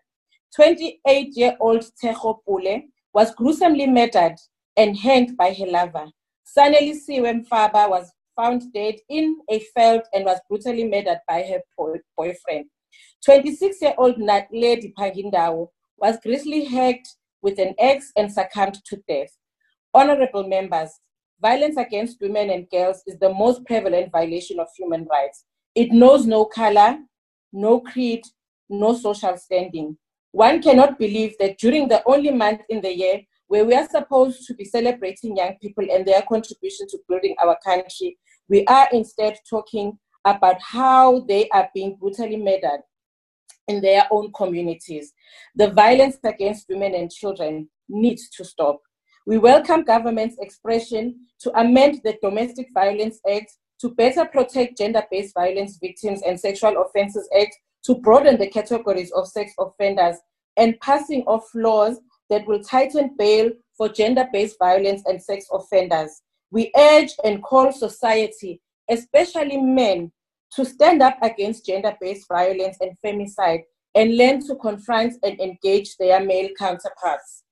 We applaud the African National Congress-led government for enacting a framework to guide gender responsive planning, budgeting, monitoring, evaluation, and auditing, which is an impressive, which is imperative in achieving the country's constitutional vision of a non-sexist society. Is it, it is aimed at ensuring better outcomes for women and girls and more tangible impacts in South Africa. Honorable Speaker, to open, we, as we try to open opportunities for young people, we must also keep an eye on issues of drug abuse and the scourge of alcohol abuse, which have a potential to reverse the gains we are making. Almost all parts of South Africa are engulfed by cheap drugs, which are sold mainly to young people. It is crucial to note the significant harms that are related to alcohol abuse on individuals and, and society as a whole. Intoxication leads to loss of control and lack of capacity. The relationship between alcohol abuse and the, and the perpetration of gender-based violence is, particular, is, a, is of particular concern. As South Africans, we need to fight hand in hand with government and communities, political parties, traditional council, churches, law enforcement agencies, and parents to fight gender-based violence as well as drug and alcohol abuse. To the women who have come, who came before us, we stand tall on your shoulders. Thank you for your contributions that you have made for those of us privileged enough to be free. Let us intensify, in honor of the youth of 1976, the work we do for youth, women, and working poor. Lastly, Umama Ushalot Maxeke taught us not to live above our people when she said, This work is not for yourselves. Kill that spirit of self. Do not live above your people, people, but live with them. And if you rise, bring someone with you. I thank you. Malibongwe. Malibongwe. Before Honorable uh, Nyhontso comes, there is Hon- Abraham PN who's have who has his hand up. Oh, and what is what is the reason for that?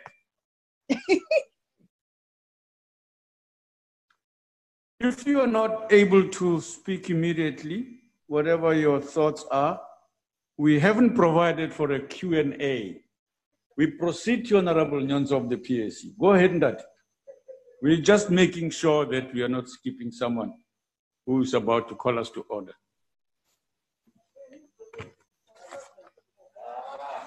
Deputy Speaker, June 16 is an important calendar date. It is an appointment with social history, where social consciousness of a suppressed people rises into social activity and make material history to stand up against suppression and restrictions on the right to call our souls our own. For the PAC, we have written the social history with our blood.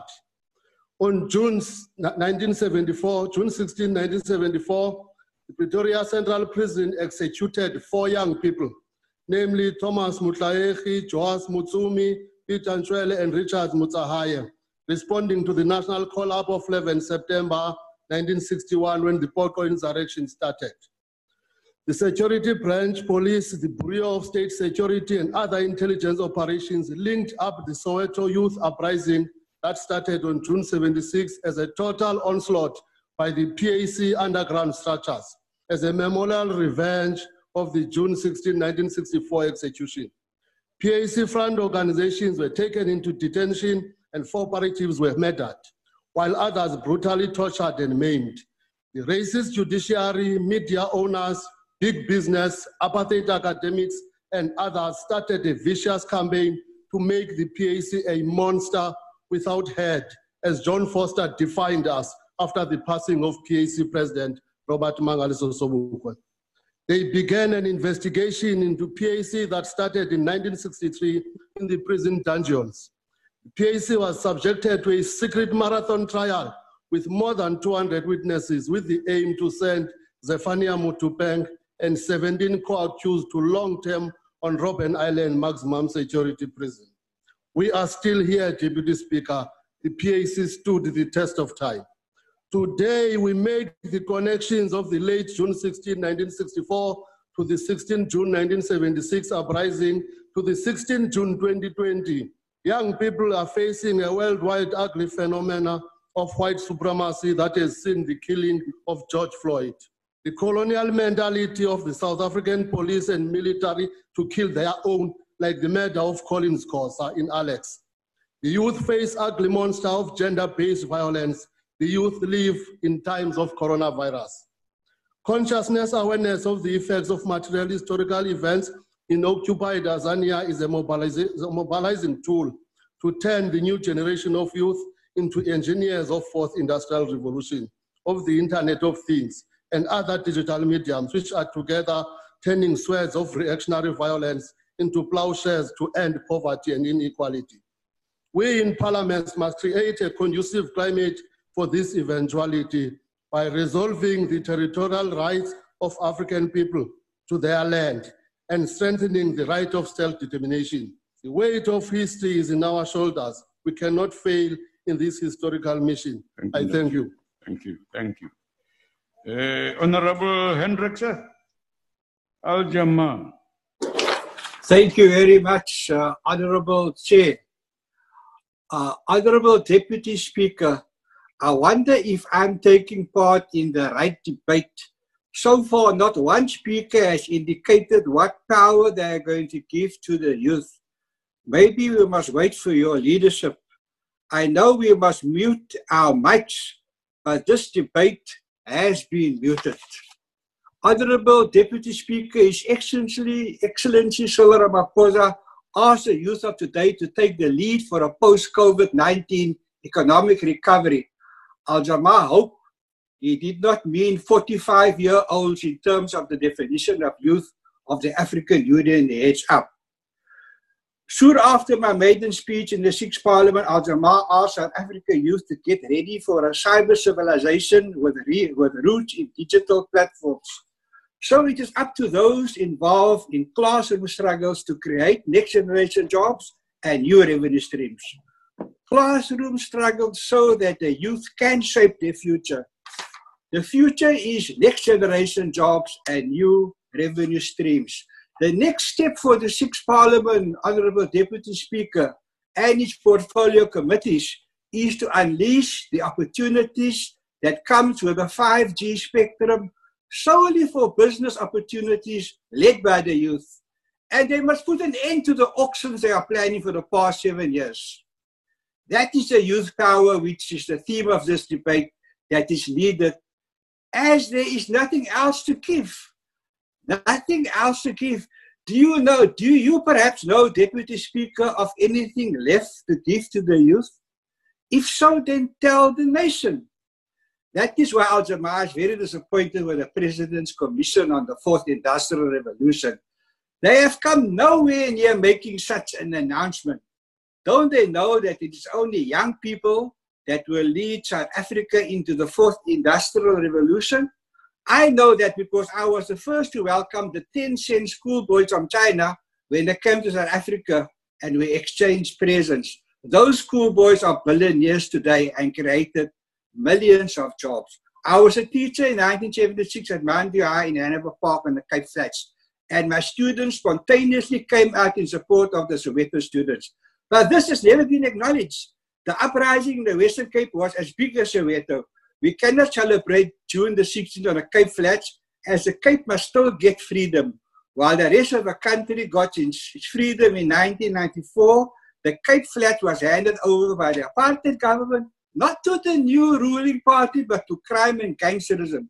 And that is still the case today, as the ruling party's best endeavors has failed and there is no hope for the personal safety of residents on the Cape Flats after 26 years of democracy. The Western Cape youth are the most marginalized. I very little speaking time left, but to remind the country it is non-compliant with Article 14 of the Children's Charter is signed with the African Union on the rights to proper sanitation for the African child. Many schools are closed today because of this non-compliance, and it is time to report this breach. The African child in over 5,000 Yankee towns of Africa play in sewerage, learn in sewerage, and after the Cape of Storms, sleep in sewerage as a big your time has expired, sir. I'm sorry. Uh, Honorable Nobo. Thank you. Thank you, Deputy Speaker. The government has failed the youth in this country. More than half of young people in South Africa today are without a job. The government is failure to provide quality education, training, and job opportunities for our young people means that they remain locked out of opportunities. The truth of the matter is that this government has left today's youth behind. It has left young people like Mzamo behind, who is a young person that I met in Umzimkulu in KwaZulu-Natal. He was born and raised in this community, attended the local schools where there is poor infrastructure, lack of, of water, and sanitation. He told me that he has been struggling to get his carpentry business off the ground because he doesn't have the necessary support he needs to be successful. He has applied numerous times for funding from government institutions like the National Youth Development Agency, and yet he has never been successful. Mzamo's lived experiences are shared by many young people across the country who have been failed by this government. Honorable Deputy Speaker, Many young persons with disabilities have also been neglected by this government. Some of them are sitting at home today with no prospects of a better future due to a shortage of special needs schools. Government's failure to equip young persons with disabilities with the resources and skills that they need has meant that they are not able to participate successfully in an inclusive economy. As the Democratic Alliance, we believe that there are immediate solutions that the government must implement to break down the barriers that keep young people locked out of opportunities. Our The Youth Hustle Continues campaign serves to highlight the solutions to problems facing young people today. We must recognize and support young informal traders. In that way, we will be able to ensure that there is economic inclusion of young people. The government must also ensure that young people have access to data so that they can gain access to the internet. Rolling out a national job centers project will be a great initiative where unemployed young people can access the internet, be able to search a centralized jobs database, get help in compiling their CVs, print out documents, and even complete short courses in fields like digital training, entrepreneurship, project management, and many more. This initiative will also help young people who stay in rural areas and have no access to the internet. As we reflect today on the sacrifices made by the youth in the history of our country, let us also look to the future and empower our youth with the resources and skills they need to build a better future. Young Thank people you, are the present and the future of this country. Thank you. I'm quiet. Thank you. Uh, Honorable Deputy Minister of Higher Education and Training.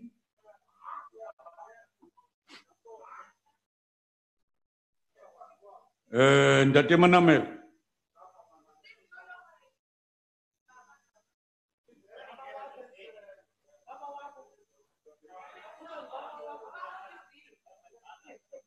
Uh, Ndate Manamela. Bua le rona. Okay, I muted myself. Thank you, thank you very much, uh, uh, Deputy Speaker, honourable members. George Floyd's account eventual murder is the spark for massive protests in cities and towns across the United States and the globe. Racism, police brutality, inequality, and the value of Black lives are the triggers of these protests under the catalytic Black Lives Matter movement. Mr. At the Koza. forefront of this at the forefront of these protests are young people who imagine and yearn for a better world. Just like the youth of June 16, 1976, they too are tired of racism, brutality, and inequality as the foot of as the foot of I mean at, at the foot of their necks. We are seeing courageous young women and men reclaim their space as they demonstrate the transformative power of young people. Of course, South Africa is no stranger to transformative power. We saw it in the 76 generation, in the young lions of the 80s, in the students activists of the 2000s, and as we see it in the techno, technopreneurs of the, of the 2020s. South Africa has witnessed gallant young people using their transformative power to shape history and destiny. However, with the onset of COVID 19, youth are particularly risk, especially vulnerable and marginalized youth. Youth in rural areas, adolescents, girls and young women, young people living with HIV/AIDS, young people of different sexual orientations and gender identities, and homeless youth already experience challenges in accessing healthcare services and social protection. Young people with physical or mental conditions face an elevated risk in relation to COVID 19. The pandemic and economic hardship may further fuel stigma and discrimination against certain groups of young people. When economic hard times come, young people are hit the hardest. Despite this difficult situation, armies of young people are on the, on the front lines of the battle against COVID 19. Young doctors, young nurses, young community healthcare workers screening, testing, nursing, and treating our communities. Young social workers are counseling and supporting vulnerable families and individual and individuals. Students and unemployed youth are volunteering their time to distribute food parcels to the most marginalized. Young activists are at the forefront of social media campaigns, creating awareness and providing credible information on COVID-19 in the face in the face of this COVID-19 brute force. Young people are standing their ground, putting up a fight, and using their transformative youth power to defeat the pandemic. COVID 19 has deeply affected the higher education sector, halting face to face learning and contact. All institutions have developed their detailed strategies for remote multimodal teaching and learning during the period of the current lockdown. And and for all the levels. We've emphasized to all the institutions that no student must be left behind. We're trying to find better ways to implement effective multimodal augmented remote learning system by considering the use of space science and earth observation technologies and platforms in support of our plans to reach vulnerable students. We want to save the academic year 2020 and also save lives. Higher education is too important to be overpowered by COVID 19 or anything else. Therefore, we're expanding access to higher education by building nine new TVET college campuses and a new university in Ekurhuleni. It is for this reason that we've multiplied our NSFAS investments in young people attaining higher education. These investments have been expanded to include tuition, textbooks, and living allowances. Over the past three years, NSFAS has funded 675,500 students in 2018, increasing that number to 721,000 uh, students in 2019 and 691,000 students in 2020. The 2020 figures will increase with second semester enrollments, which means that we may attain an even higher number of students in our universities and TVET colleges being funded by the National Student Financial Aid Scheme, which deals with the uh, uh lies that has been spread out there that the NSFAS is failing. For the 2019-2021 uh, period, government will invest about 80 billion to ensure that prospective students from poor and working class families have access to higher education and training. The president also announced that we're going to spend 64 billion over the next year in student accommodation and will leverage at least another 64 billion in private investment. There are currently more than 7,000 new beds under development. A further 11,400 beds are at project planning stage. Six more large projects comprising 15,000 beds are also part of the feasibility for 2020, I mean, for, for 2020, 2021. This is significant investment to address the backlog in student housing and represent government's steadfast commitment to higher education.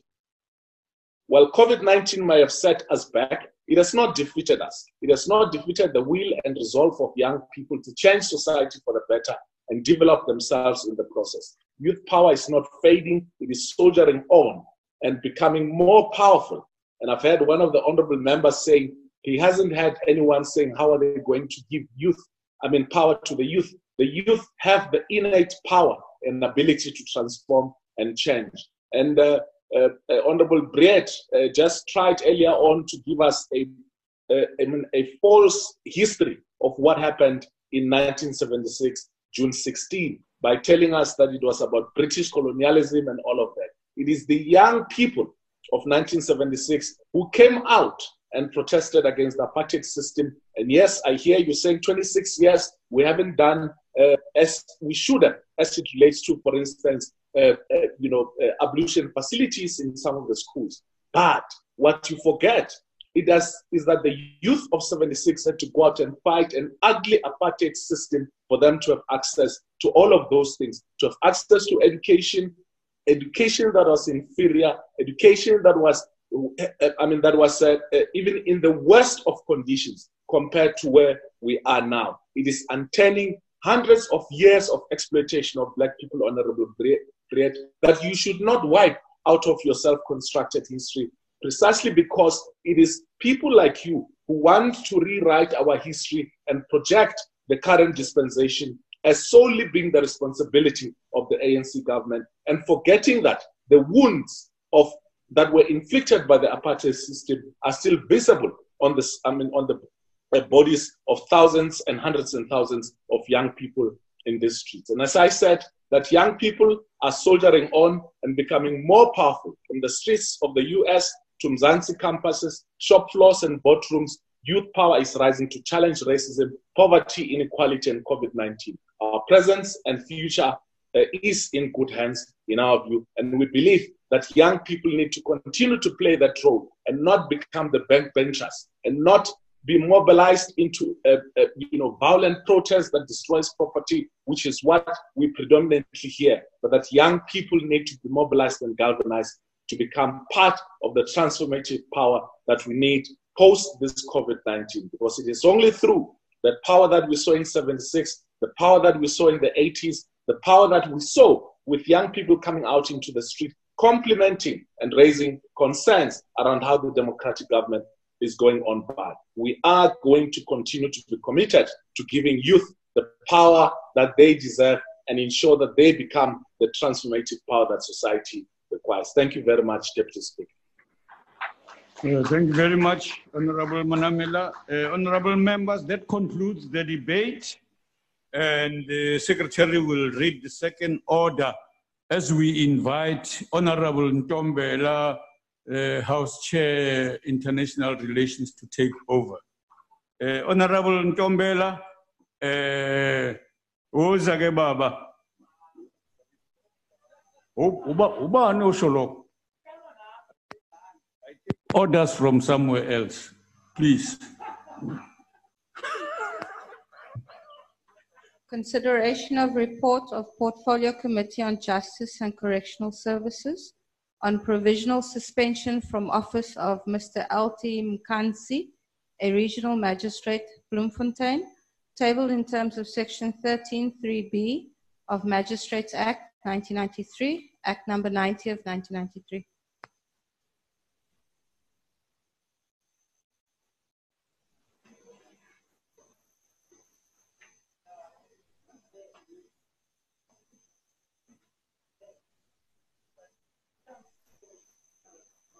And I'll call upon the Honorable Mohammed from the chamber.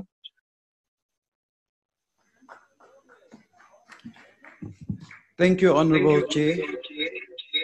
I rise in memory of the 1976 generation of the youth who fought for justice, equality, and a democratic, non-racial, non-sexist society. Yesterday, our chair, we, we commemorated the 44th anniversary of the youth, a youth of generation that fought for justice, but also an independent judicial and therefore we need to give effect to these objectives. The Portfolio Committee on Justice and Correctional Services, therefore, having considered the report on the provisional suspension from office of Mr. L.T. Mkansi, a regional magistrate Bloemfontein, reports as follows. Mr. Mkansi was appointed as a regional magistrate Bloemfontein on the 1st of December 2013 the misconduct charges against Mr. Mkansi relate to prima facie evidence that he, during the period of 28th of March 2017 and the 4th of May 2018, on numerous occasions communicated on his cell phone with an accused person who appeared before him in the criminal case. The Ethics Committee of the Magistrates Commission resolved that the preliminary investigation be conducted in terms of Regulation 26.1 of the Regulations of Judicial Officers in Lower Courts 1994 the Commission then invited Mr. Mkansi to provide representation as to why he should not recommend that he be provisionally suspended from office without remuneration. Mr. Mkansi made representations on the 12th and the 22nd of November 2019, and on the 29th of November 2019, the Commission resolved to recommend that Mr. Mkansi be provisionally suspended from office. The Commission was of the view that the allegations against him are of such a serious nature as to make it inappropriate for him to perform any functions of a magistrate whilst the allegations are being investigated against him. The Commission did not make any determination regarding the withholding of remuneration should he be suspended by this House. On the 9th of May 2020, this year, the Minister of Justice and Correctional Services, on the advice of the Commission, decided to provisionally suspend Mr. Mkansi with effect pending the finalization of an inquiry into his fitness to hold office as a magistrate and in terms of the Act, has submitted a report for consideration by Parliament. The committee is of the view that the allegations against Mr. Mkansi point to a possible case of corruption and it is inappropriate for a judicial officer facing such allegations to continue to preside over cases while allegations are being investigated against him.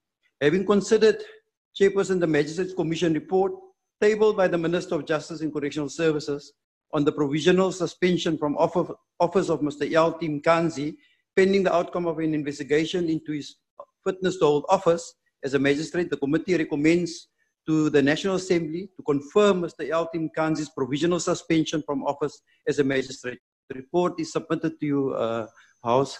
Thank you very much, um, House Chairperson. Thank you, Honorable Member. Requests for declarations of vote have been received. I will now allow one member of each political party wishing to make a declaration an opportunity to do so. Uh, Honorable Horn from the virtual platform. The day. Thank you, uh, House Chair. House Chair, in the guidelines to ethical behavior for the South African judiciary, it is stated that the purpose of having an independent judiciary is to protect the freedom of individuals and the integrity of the Constitution, and not to benefit individual judicial officers. Similarly, House Chair, the role of Parliament in respect of matters of discipline of the magistracy for alleged misconduct is an integral part of our system of constitutional checks and balances aimed at preserving the rule of law, the independence of the judiciary, and ultimately aimed at the protection of individual, individual rights and freedoms. In respect of the matter under discussion, it must be noted that the Code of Conduct of Magistrates, in no uncertain terms, as a point of departure determines that, and I quote, a magistrate is a person of integrity and acts accordingly. There are no degrees of integrity. Integrity is absolute. House Chair, the Magistrates Commission was initially prepared to give Mr. McKenzie the benefit of the doubt when there was on record only a single phone call between the cell number of this magistrate and that of the accused accepting his explanation that as members of his family also make use of his phone at times, the phone record does not necessarily indicate personal contact of the accused with him. However, the difficulty is that since then it was seemingly discovered that there were telephonic conversations between the number of the magistrate and the accused on 49 other occasions before, during, and after the accused appeared in front of Mr. McKenzie on 24 counts of fraud.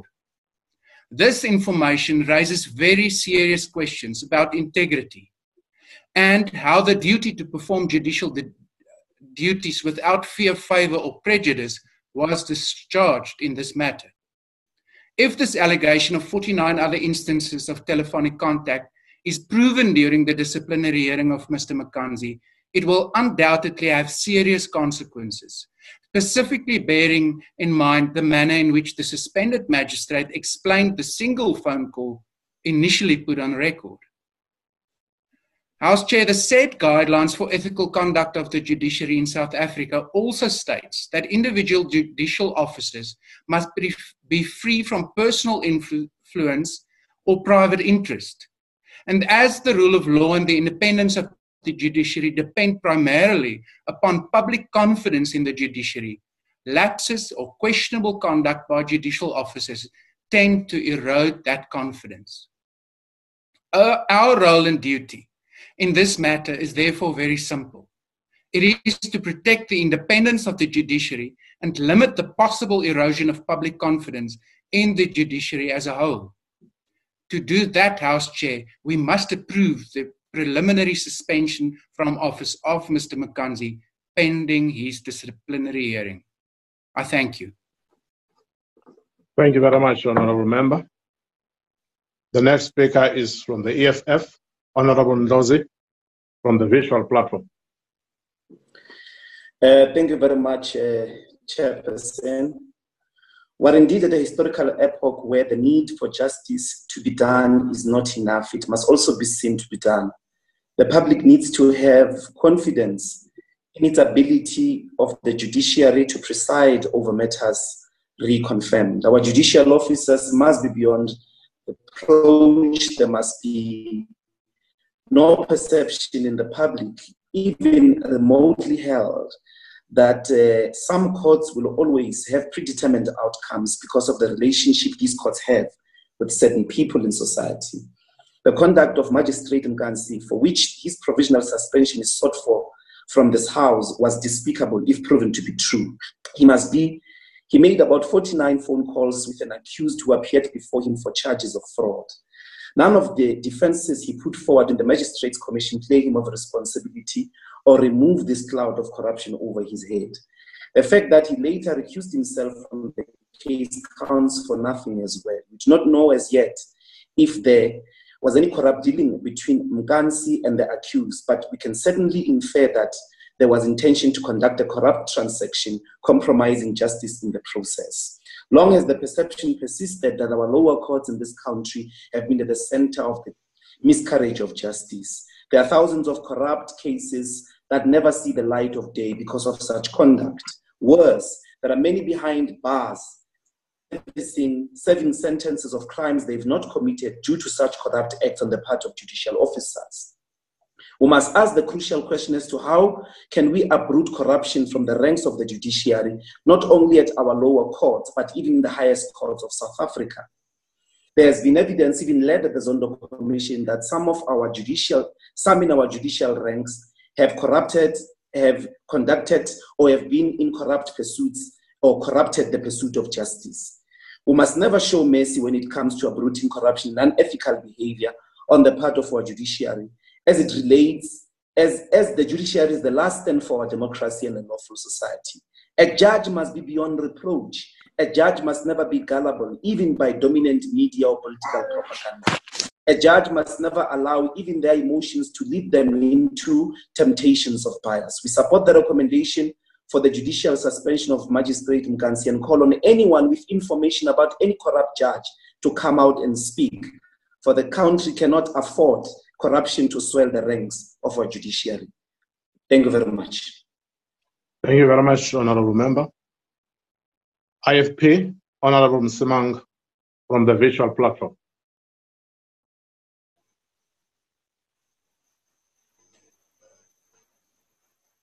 Honorable Msimang.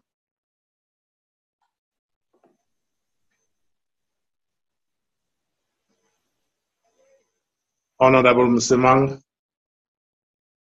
from the IFP. Okay, Honorable Singh. Yeah, it seems Honorable Msimang is having a problem. I will present the IFP's position on this matter, if I may. You're welcome. Oh, uh, Msimang is there. Thank you. Okay. Thank you very much. You can continue, Honorable Msimang.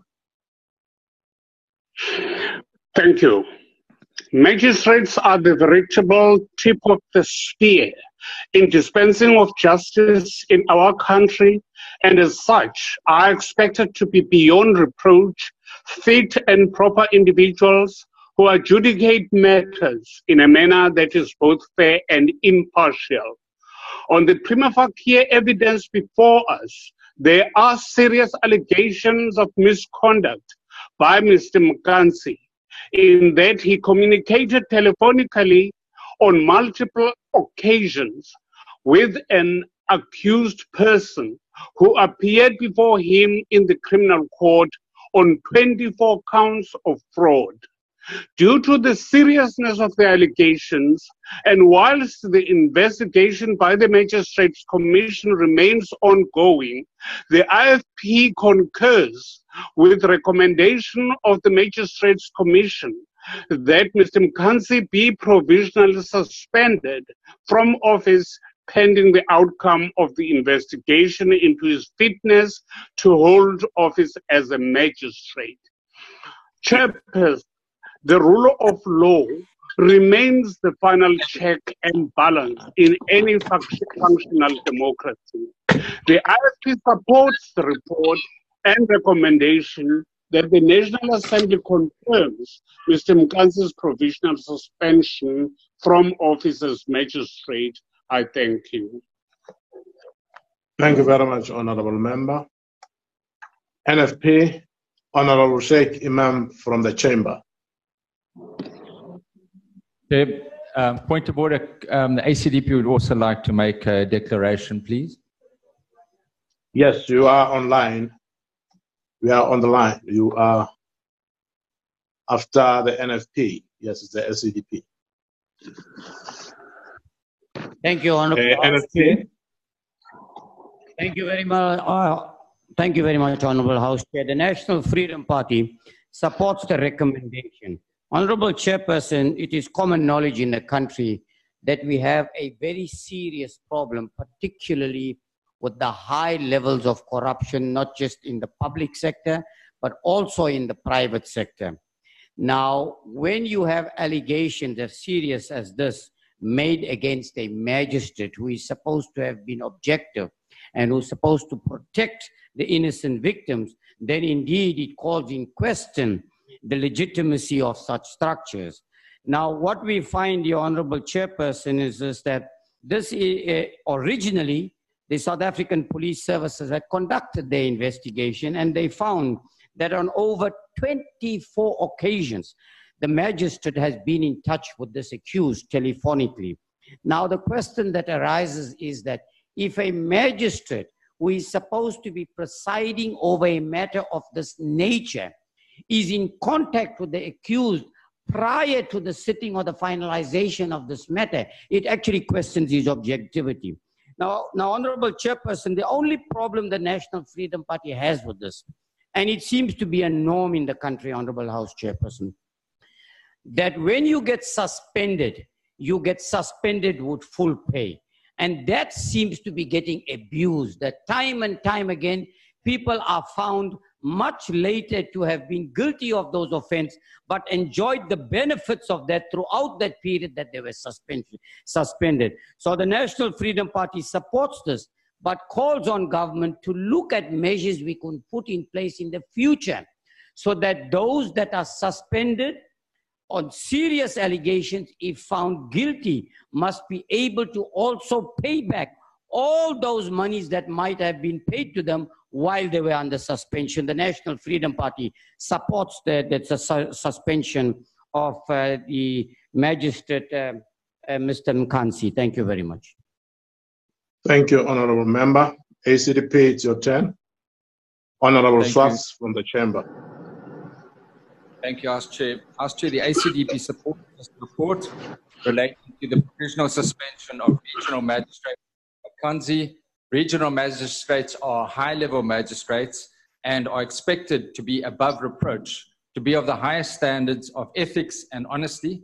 And in the present case, it will most definitely be inappropriate for the judicial officer facing these serious allegations of a number of phone calls uh, allegedly with an accused person to continue to preside over judicial matters.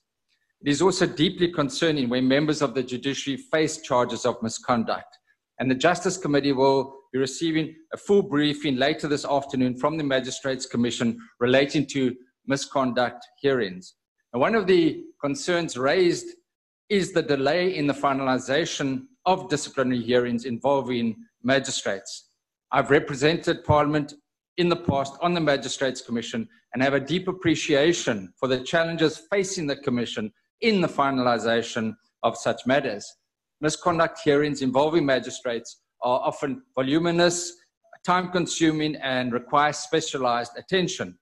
Often, there are criminal matters arising from the same conduct, which ideally should be finalized before the disciplinary matters continue. And of course, backlogs in criminal cases frustrate the finalization of these disciplinary hearings. In addition, magistrates charged often raise points in limine they continually apply for postponements, change their legal teams, and sometimes uh, present sick notes in order to delay the finalization of these matters. And rulings that are then made are often taken on review to the high courts, again delaying the matters. Thus, the processes can take a very long time to finalize. The fault most definitely does not lie with the Magistrates Commission or the Quality Assurance Division of the Commission, who have done sterling work under very difficult circumstances and conditions over the years. Indeed, they are to be commended for their work. As indicated, the ACDP will support this report. I thank you. Thank you, Honorable Swartz. Al Jama-ah, Honorable Hendricks from the virtual platform. Honorable House Chair, Al Jama-ah supports the suspension and uh, we will allow, we will let the law run its course. Thank you very much. Thank you very much, Honorable Member. That was very progressive. Uh, ANC, Honorable Janchi from the Chamber. Thank you very much, uh, Chairperson of the House. The ANC rises to request the House to uphold the provisional suspension of the, on, from office of Mr. Mkansi pending an investigation in, into his fitness to hold office as a magistrate as required by section 13 subsection 3b of the magistrate act of 1993 the misconduct charges preferred against mr Mkansi relate to prima facie evidence that during the period 28 March 2018 and 4 May 2018 had communicated on 49 occasions with an accused person who appeared before him on 24 counts of fraud. We thank the South African Police Service who came across this as they were doing their work diligently, investigating the telephone calls of the accused. To their surprise, Watigri Umanji was called. The ANC remains committed to building a capable, ethical, and developmental state. An independent judiciary is critical for our democracy. Central to the concept of impartiality is the absence of bias, whether actual or perceived. While the matter is being investigated, we believe that it would not be in the interest of justice for Mr. Mkansi to continue presiding over any case. On the day the matter came to the committee, we insisted that the magistrate comes back to us because we believe that there are systemic problems that are giving rise to this. So by six o'clock today, we're going back to be, to be, to be delving into those kind of issues. I must also indicate that the second item we will be dealing with tonight at six is also another magistrate that we're likely to bring back to the House. So we are ready to tackle this because we want to leave no stone unturned. I thank you, Chair. Thank you very much, Honorable Chanchi. Uh, honorable members, I recognize any other party wishing to make the declaration. Yes, dear. Any other party? Thank you very much. Are there any objections to the adoption of the recommendation of the committee, namely that the provisional suspension from office of regional magistrate LT Mkansi be confirmed?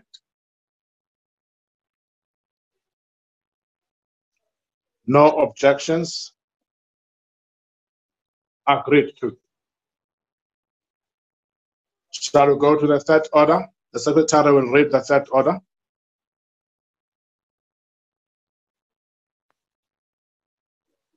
Consideration of request for approval by Parliament of Treaty of Amity and Cooperation in Southeast Asia in terms of Section 231, Sub 2 of the Constitution 1996. I now recognize the Honorable Chair Mahambehlala from the chamber.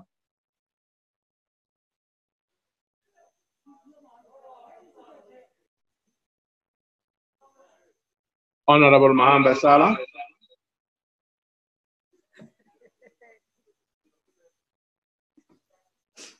Uh, thank you, uh, House Chairperson. Uh, House Chairperson, it would be remiss of me, a product of youth activism in our country, not to mark the significance of this month, as well as heroes and heroines, which set the tone for what the stand of activism should be in our country. The likes of Tsietsi Mashinini, Hector Pieterson, Peter Mokaba, and the ilk made valiant and gallant contributions to the national liberation struggles against apartheid. Their contribution towards the creation of a non-racial, non-sexist, free and democratic South Africa remains immense. Mokaba's activism should guide us even in our not so new reports. To this end, I'm reminded of what he said on electoral reforms.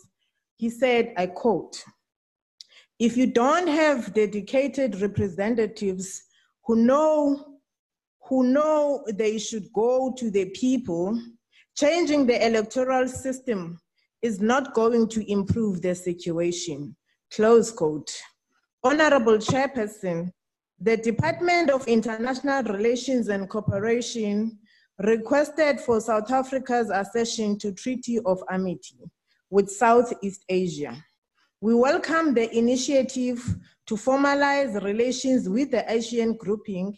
We have a political history with the Asian grouping. These countries were with us throughout our struggle against apartheid. Four of these diplomatic relations have been in existence before South Africa became a democratic state in 1994, while full diplomatic relations with the other six nations were established after 1994. Our focus as portfolio committee is on ensuring that the department is committed to strengthening regional integration across the different economic communities in the global south. We are of a view that building diplomatic engagements with East Asian countries, South Africa will enhance its ability to create strategic relations for social and economic benefits domestically, which can be transferred to the SADC region and Africa as a whole as per tenets of our foreign policy. Given the tensions, uh, Honorable Chairperson, in trade relations exacerbated by the trade wars between US and China and the evidently shrinking global markets, we applaud the move by South Africa to expand its strategic economic ambit and find new markets. The more potential economic partners and markets South Africa can access would be in the country's national interest. Related advantages in Asian countries include the elimination of tariffs between member states which has reduced the price due to increased, increased competition within the market and possibly investment opportunities in the market. In, in our view, by entering into such a membership, South Africa would be able to also diversify its portfolio of economic opportunities and actors have more diversity for our exports. Honorable Chairperson, we are, however, not oblivion to criticism of a potential risk of an influx of cheap imports flooding local markets and the existence of poor governance structures in some countries. The department would need to do due diligence on its comparative economic advantage and as well as understanding the economic structural conditions of the ASEAN market, including consumer behavior. We have also noted that South Africa's level of trade with ASEAN member states is still a challenge. Honorable Chairperson, lastly, if South Africa has a commodity, the ASEAN needs, if South Africa has a commodity, the ASEAN needs, and if that offer offers us an opportunity to beneficiate through manufacturing the commodities needed, then by all means, we must follow our national interest and promote trade relations and economic cooperation with the ASEAN countries as it were. We ask the House to grant the approval by Parliament for South Africa to accede to the Treaty of Amity. Thank you very much, Honorable Chairperson. Thank you, Honorable Member. Requests for declarations of vote have been received. I will now allow one member of each party political party wishing to make a declaration an opportunity to do so. DA, Honorable Bergman from the virtual platform. Thank you, Chair. The Treaty of Amity and Cooperation of the Association of Southeast Asian Nations is a peaceful and productive treaty that has been in force for over 40 years these countries are based in a collective region with common identity, but are politically far apart. The treaty has been an advantage to some of the countries where political intolerance has increased. Parties to this treaty have respected the objective of the treaty, mainly growth and cooperation, and have not interfered in each other's domestic affairs. An immediate, obvious question is then why South Africa? why are in BRICS already why when we are in BRICS already, although in Facebook terms I think the relationship is now in a complicated status. Mauritius would have been closer and is also an emerging market, albeit smaller. Australia would have been a better proposition in setting the bar higher and also in size, proximity, and opportunity.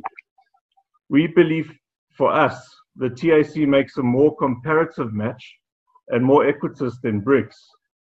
The population of 620 million and a consumer market of 1.2 trillion US dollars is beneficial to our country, who continues to stagger between no and low growth, and the high 5.9% growth rates of the ASEAN countries gives us access to formidable trading partners and markets that will hopefully help us stimulate our economy and create much needed jobs. However, it must be said that the TAC are clearly looking for a reliable international diplomatic partner that is clear and consistent in their approach on human rights and global atrocities, a partner that endears itself to both the West and the East, the North and the South, a partner that has respect for international bodies like the UN, RCC, and the International Court of Justice. I hope they've done their calculations here. We are fair weathered friends at best. Depending on who is in the presidency at the time, or these days heading up NatJoints, this could be a major risk for the TAC, considering that South Africa sits on the UNSC and the genocide case of the Rohingya people and Myanmar is becoming more significant. Maybe they've a major ally in South Africa here. It would be hard to tell through our historic votes where we where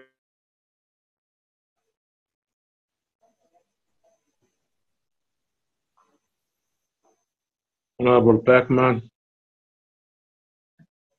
I have lost you.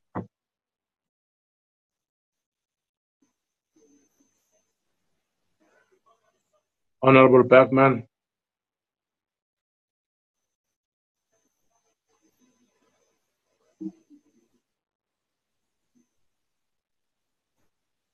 by, by getting Burma to, to Okay, I lost you for a second, Mr. Bergman. Can I think someone are you cut off. continuing? Yes, I think someone cut me off there. to propose a resolution at the UN Security Council to get Burma to comply with the ICJ ruling by preserving the evidence of genocide as a scene of a crime and halt on all harming or killings of the Rohingya people and to comply with full disclosures and reporting to the relevant bodies as ruled. South Africa has an opportunity here to make a positive name for itself internationally in its tenure. So either our newfound friends have taken this calculated risk based on our history over the last few years under the Zuma administrations, or they are setting themselves up for a major disappointment. Either way, not sure the bookies would be able to call this one clearly either. What is important today, though, is that we support this treaty because we believe that South Africa can benefit from it all the way. Thank you, Chair. Thank you very much, Honorable Member. EFF, Honorable Msana from the virtual platform. platform. Thank you, Chair. Thank you, Chair. Um, our approach to matters of international relations is rooted in our Pan Africanist convic- conviction, as it is on progressive internationalism. We want a South Africa that is part of a very progressive African continent whose primary obsession is the unity and development of the African continent and her people. This requires a concerted effort to build African institutions and African mechanisms to ensure the development of the continent and her people. The Treaty of Amity by Asian countries is one example undertaken by Asian countries for the benefit of Asian people. The purpose of this treaty is to promote perpetual peace, everlasting amity, and cooperation among their peoples, which would contribute to their strength, solidarity, and closer relationships.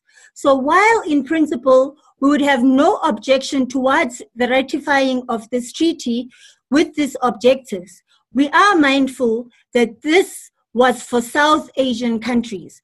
Although other countries are welcomed to join, this must also be ratified by South Asian countries. Our focus should be on building African institutions, strengthening African solidarity, strengthening African regional bodies, and entrenching African cooperation for development. South Africa will be the third African country to join this treaty and the only first country that is not dominated by Arabs. We must endeavor at all times to put our people first. I thank you, Chair. Thank you, Honorable Member. IFP, Honorable M. Hlengwa from the virtual platform. Um, thank you very much, uh, Honorable House Chairperson. The IFP, in welcoming South Africa taking this step of signing the Treaty of Amity, we believe it is important that whatever trade relations we undertake are underpinned by a fundamental commitment to the observation of human rights. As we now delve deeper into the East, we must confront the very real challenges which come with the East. Here we speak about Taiwan, Tibet, and Hong Kong, people whom find themselves at the receiving end of the most brutal violations we have seen in modern times. It is therefore important that we do not sacrifice our own values of South Africa of peace and unity in diversity at the altar of trade and economic expedience. We must therefore ensure that our hands are clean so that we can be able to call out those whom we work with to ensure that they do not find themselves perpetuating the violations of human rights. We must therefore implore on the South African government to make sure that at the heart of all that we do, we put people first. As South Africa becomes part and parcel stronger and stronger of the international community in seeking to foster new relations, and of course, cementing our place on the international stage as we seek to grow our economy, to create jobs, and to improve the sustainable livelihoods of our people, we must work with international partners and find the best possible solutions to our problems insofar as the treaties that we sign. This being one of them, and therefore its success will hinge on a new commitment on South Africa improving its own capabilities here at home. Here we speak about education, access to the internet for the ease of doing business. Here we're speaking about dealing with the very prevalent and challenging issues of crime, which are a deterrent for those who want to actually invest in our country. It is important that our international relations outlook fosters clarity and certainty so that the ease of doing business is better defined for South Africa. It is also important that we venture into the African continent to make sure that Africa itself makes or rather finds itself receiving the best possible deals from the treaties that we sign whilst we chair now the African Union Commission, eh, African Union, it is important that this message resonates across the continent for us to do the right things. We need to get back to basics, and those basics must ensure that our people live a better life. Therefore, South Africa, in being a torchbearer of international relations on the continent, must set the example. But in doing so, we must never, ever, for one moment, forget that there are people out there look to us to be a voice of reason so that it's not just economics first, people first, and the economics as well to improve their lives. We hope that this um, joining of South Africa of the Treaty of Amity will make a meaningful difference in our Thank you very much, Honorable Hlengwa. Continent and around the world. I thank you. Thank you very much. ACDP, the Honorable Meshoe from the virtual platform. I'm happy it has been corrected, Dr. Mruti. Uh, Chairperson. Oh. Uh, Chairperson. Uh, yes, uh, Honorable Member.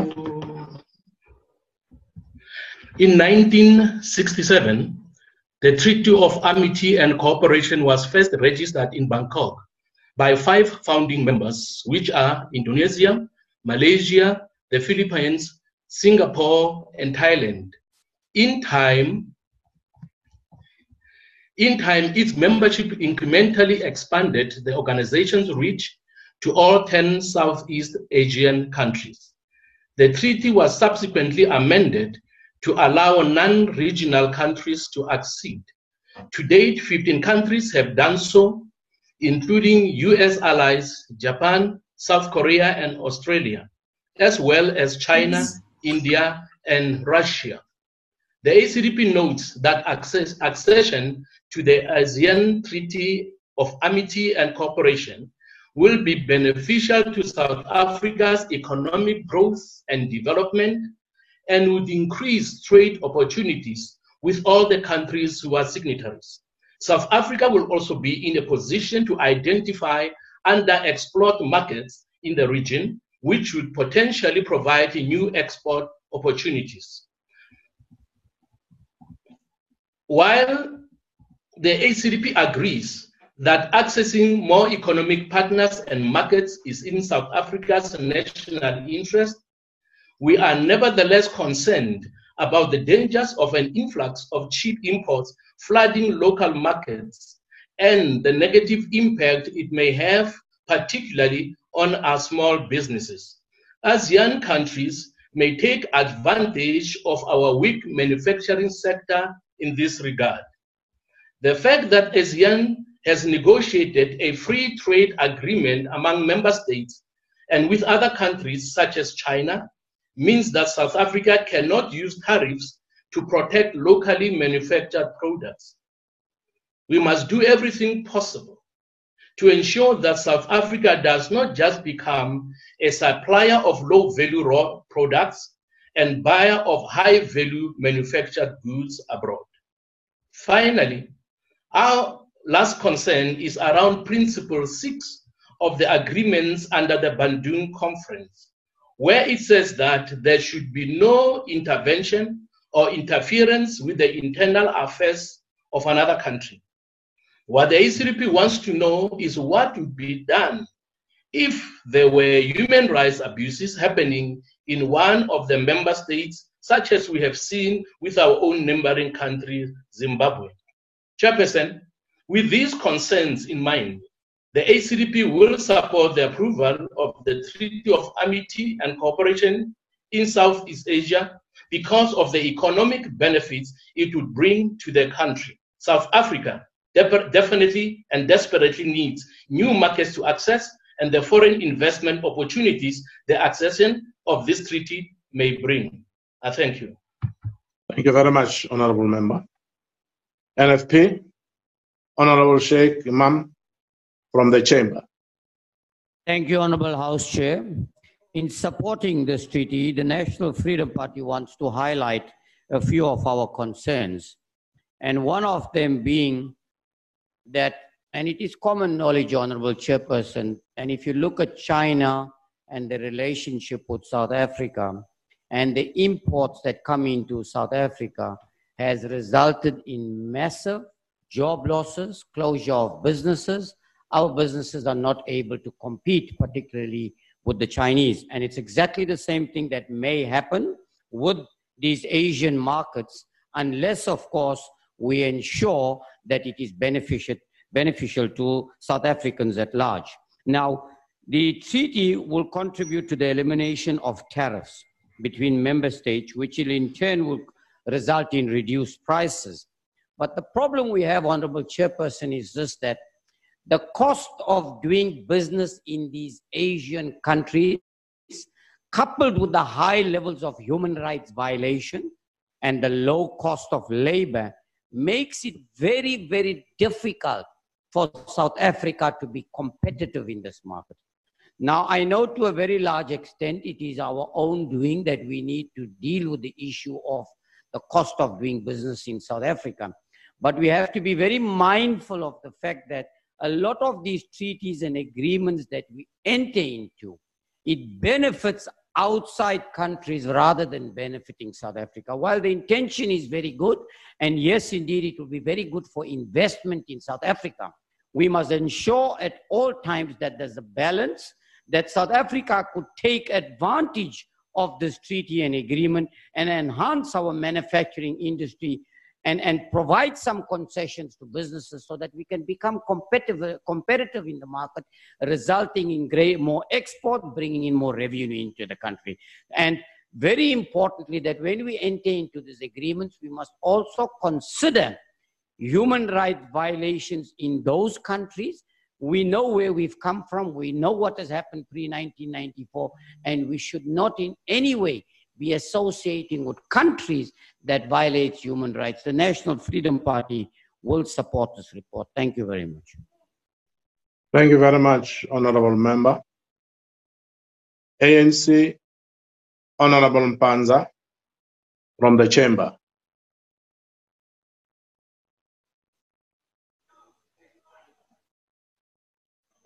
Thank you, Chair. I am uh, from visual, not in the chamber. Oh, okay. That's how I got it here. Okay, you're welcome, Honorable Mpanza. Okay.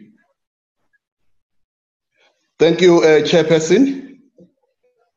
Eh angiqale ngokubongela nje abantu abasha kule nyanga yabo eh ilokotho congratulate the youth in this uh, youth month and wish them all, wish them well.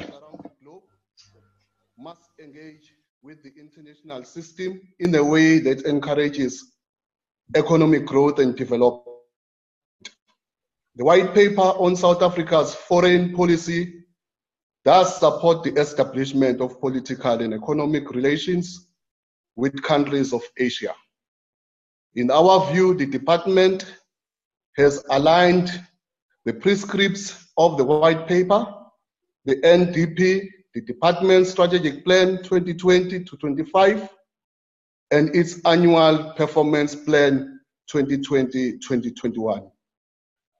We support the view that the advancement of South South cooperation is of strategic importance uh, in the pursuit of the country's foreign policy objectives. This enables the country to address the challenges of economic and political marginalization that emanates from the process of globalization that is biased towards the countries of the North. Chairperson, indeed, the South-South agenda revolves around the promotion of global reforms, multilateral solidarity, market access, trade, and investment. The key tenets on South-South cooperation as provided for in the white paper on South Africa's foreign policy highlights that power shifts in the global political and economic system have increased the relevance of the Asian region. With major emerging powers such as China and India increasing their global influence. Asia has become South Africa's largest trading region and an increasingly important source of investment, particularly China, India, and Japan. As a result, Chairperson, Africa should focus on identifying underexplored markets in the region that will provide the new export opportunities it is doing now. We are in full agreement with the white paper that South Africa should not lose sight of the fact that there are also many middle powers in Asia, such as Indonesia, Malaysia, Republic of Korea, and Vietnam. They are both partners and competitors.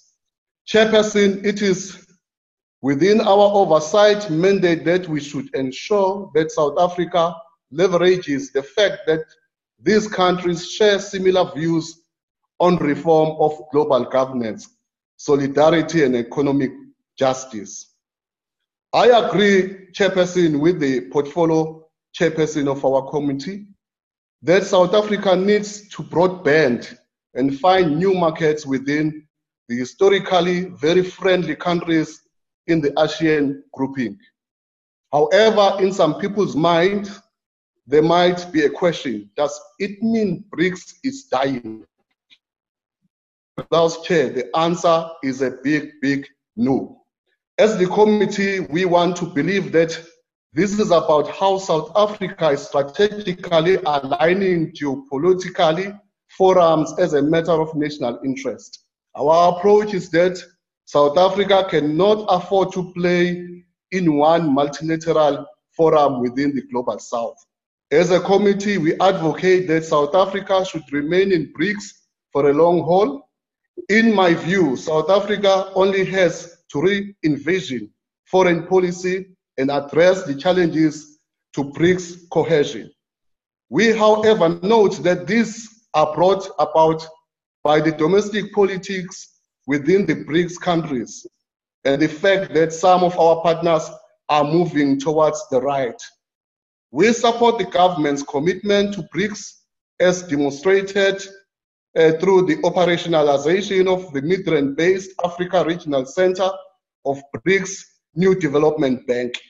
We support the bank's potential to expand its mandate to not only financing South African projects, but also regional infrastructure and development projects in SADC region and beyond. Uh, Chairperson, the ANC support uh, this report. Thank you. Thank you, Honorable Mpanza. Are there any other parties wishing to make the declarations? Al Jama-ah.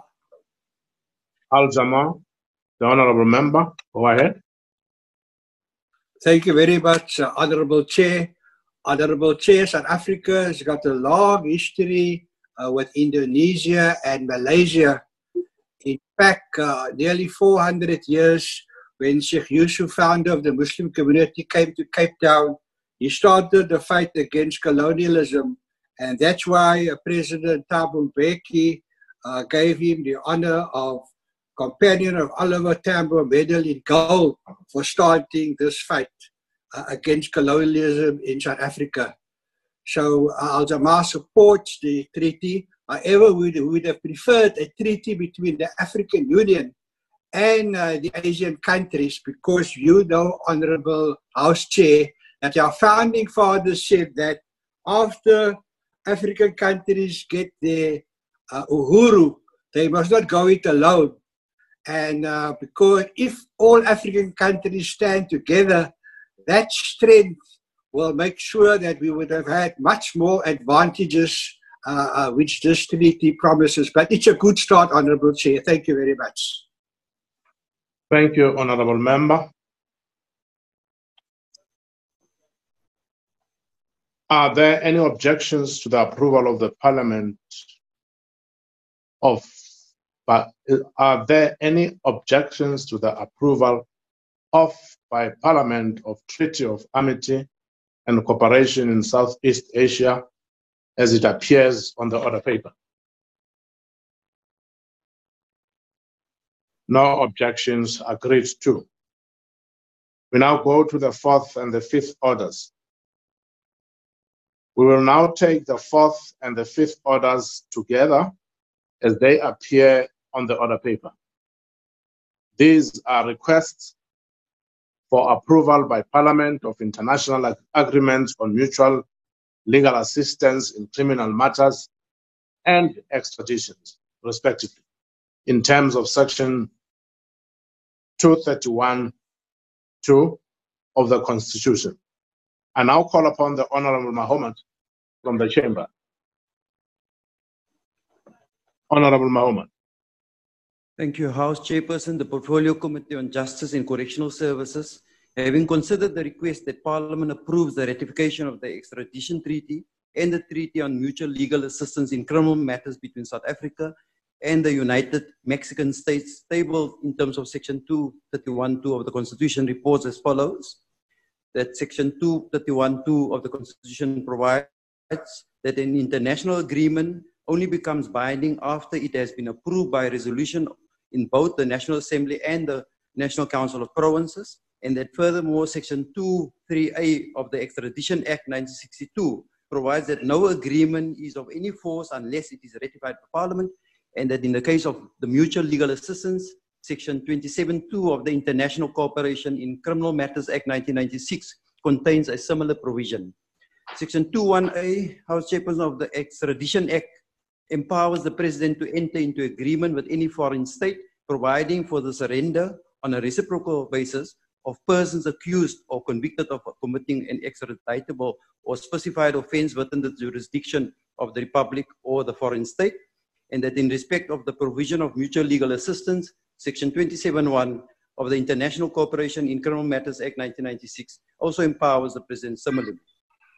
Our Chairperson, on the 5th of March this year, the Minister tabled the treaties in respect of that the National Assembly approve their ratification in terms of Section 231.2 of the Constitution. And on the 10th of March this year, the treaties and their respective explanatory memorandums were referred to the Committee for consideration and report. On the 27th of May this year, the committee was briefed on the treaties, and the purpose, briefly, of the treaties are to ensure that South Africa will not be a safe haven for criminals by providing for the extradition of fugitives and to facilitate the effectiveness of law enforcement authorities in the prevention, investigation, and prosecution of crime. These treaties are needed, amongst others, to assist in the fight against drug trafficking and related crimes emanating from Latin America.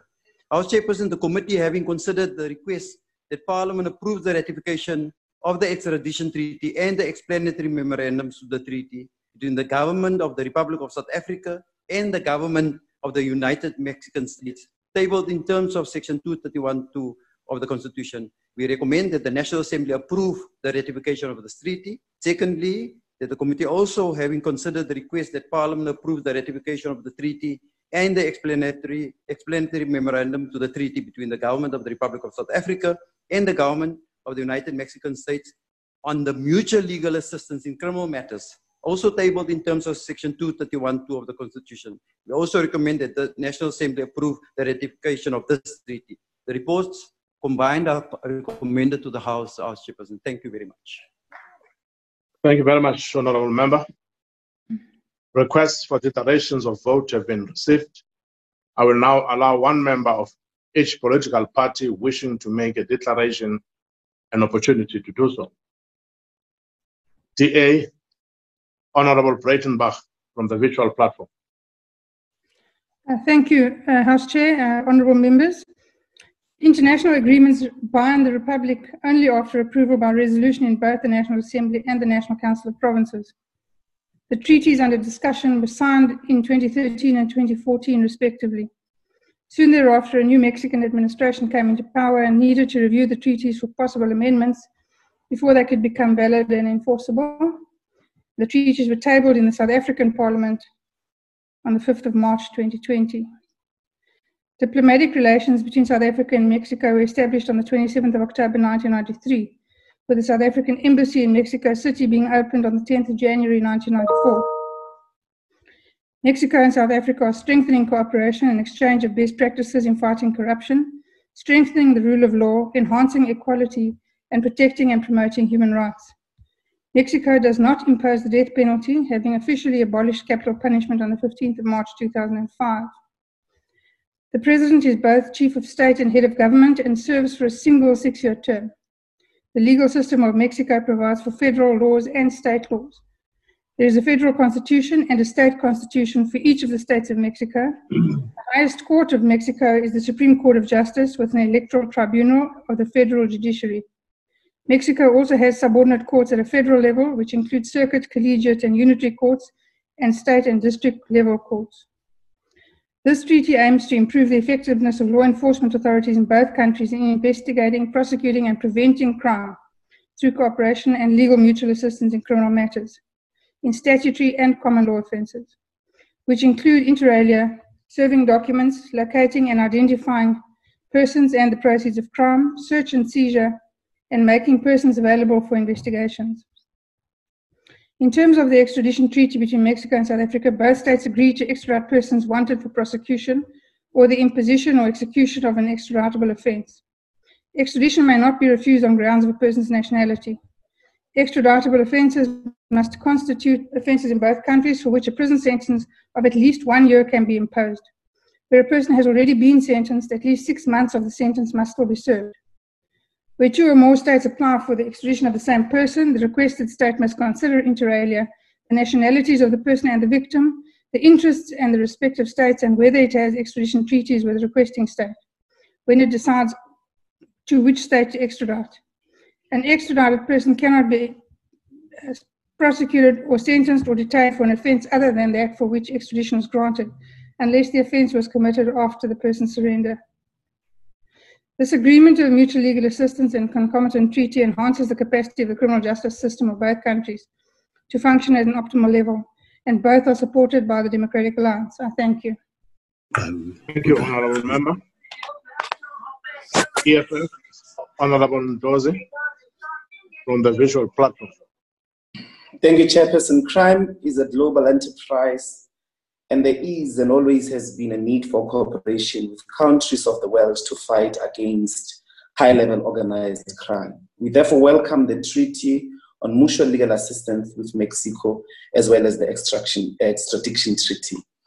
We have become a comfortable space for criminals from all over the world, and we are also an easy pick for those who want to commit cyber crimes as well as organized human traffic, trafficking that must be seen as perpetuating slavery.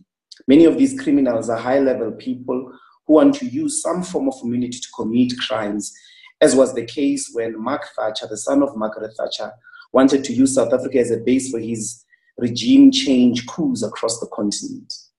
We also know that the Gupta stole, the Gupta stole millions and billions in this country and then slipped off to other countries to escape accountability for their crimes they committed here. It is therefore of critical importance that we have these mechanisms with as many countries as possible to ensure that no one is able to escape accounting for their crimes.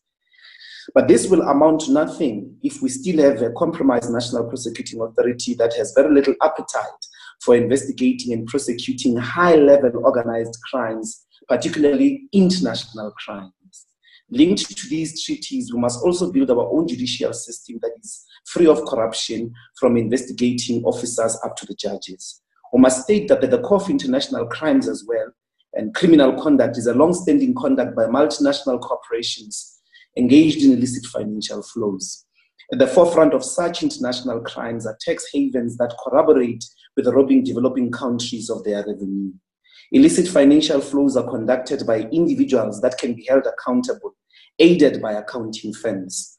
Such treaties have to be pursued with countries that are accommodating and aiding illicit financial flows so that they end once and for all.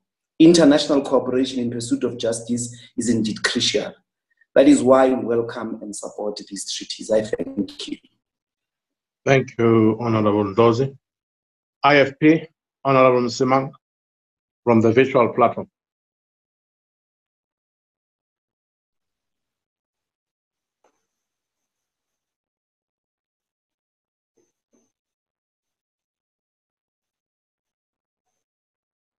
IFP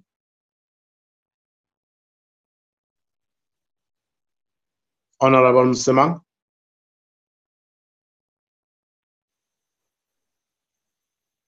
Chairperson, the IFP supports both requests for the approval of treaties between the government of the Republic of South Africa and the government of United Mexican States on mutual legal assistance in criminal matters and extradition. The IFP strongly believes that these treaties will be powerful tools in our continuing fight against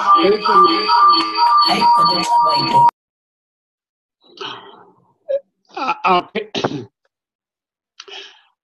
the IFP believes that these treaties will be powerful tools in our continuing fight against burgeoning transnational crime. The treaties will solidify international cooperation by facilitating assistance between South Africa and the Mexican law enforcement agencies in the investigation, prosecution, and prevention of crime. The IFP also accepts the state law advisor's opinion that these proposed treaties do not conflict with our domestic laws and existing international obligations. The IFP is concerned, however, over the extensive delays associated with the ratification of these treaties as the ability of organized crime to operate with sophistication in our global economy demands urgency from us in solidifying international cooperation in fighting and preventing transnational crimes. Chairperson, the IFP believes in and supports the elimination of criminal activity in the international community and the prevention of escape from justice by criminals. As was highlighted in Harksen versus the President of the Republic of South Africa and others, the general legal basis for extradition is reciprocity, which this treaty seeks. I thank you. Thank you very much, Honorable Member. NFP, Honorable Shaik Emam from the Chamber. Thank you, Honorable House Chair. The National Freedom Party supports both these reports on the treaty between the government of the Republic of South Africa and the government of the United Mexican States on mutual legal assistance and also on the extradition. Honorable Chairperson, let's look at the benefits and advantage of this. And yes, I must agree that uh, some of them in this country might have looted and ran away and now there will be an opportunity to extradite and bring them back to this country. But that also says to many of them in this country that if you continue to be looting, there's no place to hide because the more countries we enter into this agreement with, the greater opportunity of getting you back here to come here and answer for your criminal activities. So indeed, I think it's a very, very good thing that we are entering. What, what we do know, Chairperson, is that in this country, and I think the Minister of Finance has agreed and alluded to that, in the, the issue of illicit financial flows. There are multinationals in this country who have business interests outside South Africa, who show losses in South Africa and show their profits in other countries. Now, this will be an opportunity for us, particularly when it comes to the issue of asset forfeiture and things, to be able to get those monies that they've taken out of South Africa, actually taken the blood out of the bones of the poorest of the poor in South Africa and hiding them in countries outside of South Africa. So indeed, I think this is a win-win situation for South Africa and for South Africans at large. But clearly it shows there is no place to hide for criminals coming from outside of South Africa and also those from here that are looting, stealing those monies and hiding them South Africa, the outside South Africa. The National Freedom Party supports both these treaties. Thank you very much. Thank you, Honorable Member. ANC Honorable Ngola from the Chamber. Thank you very much, House Chair.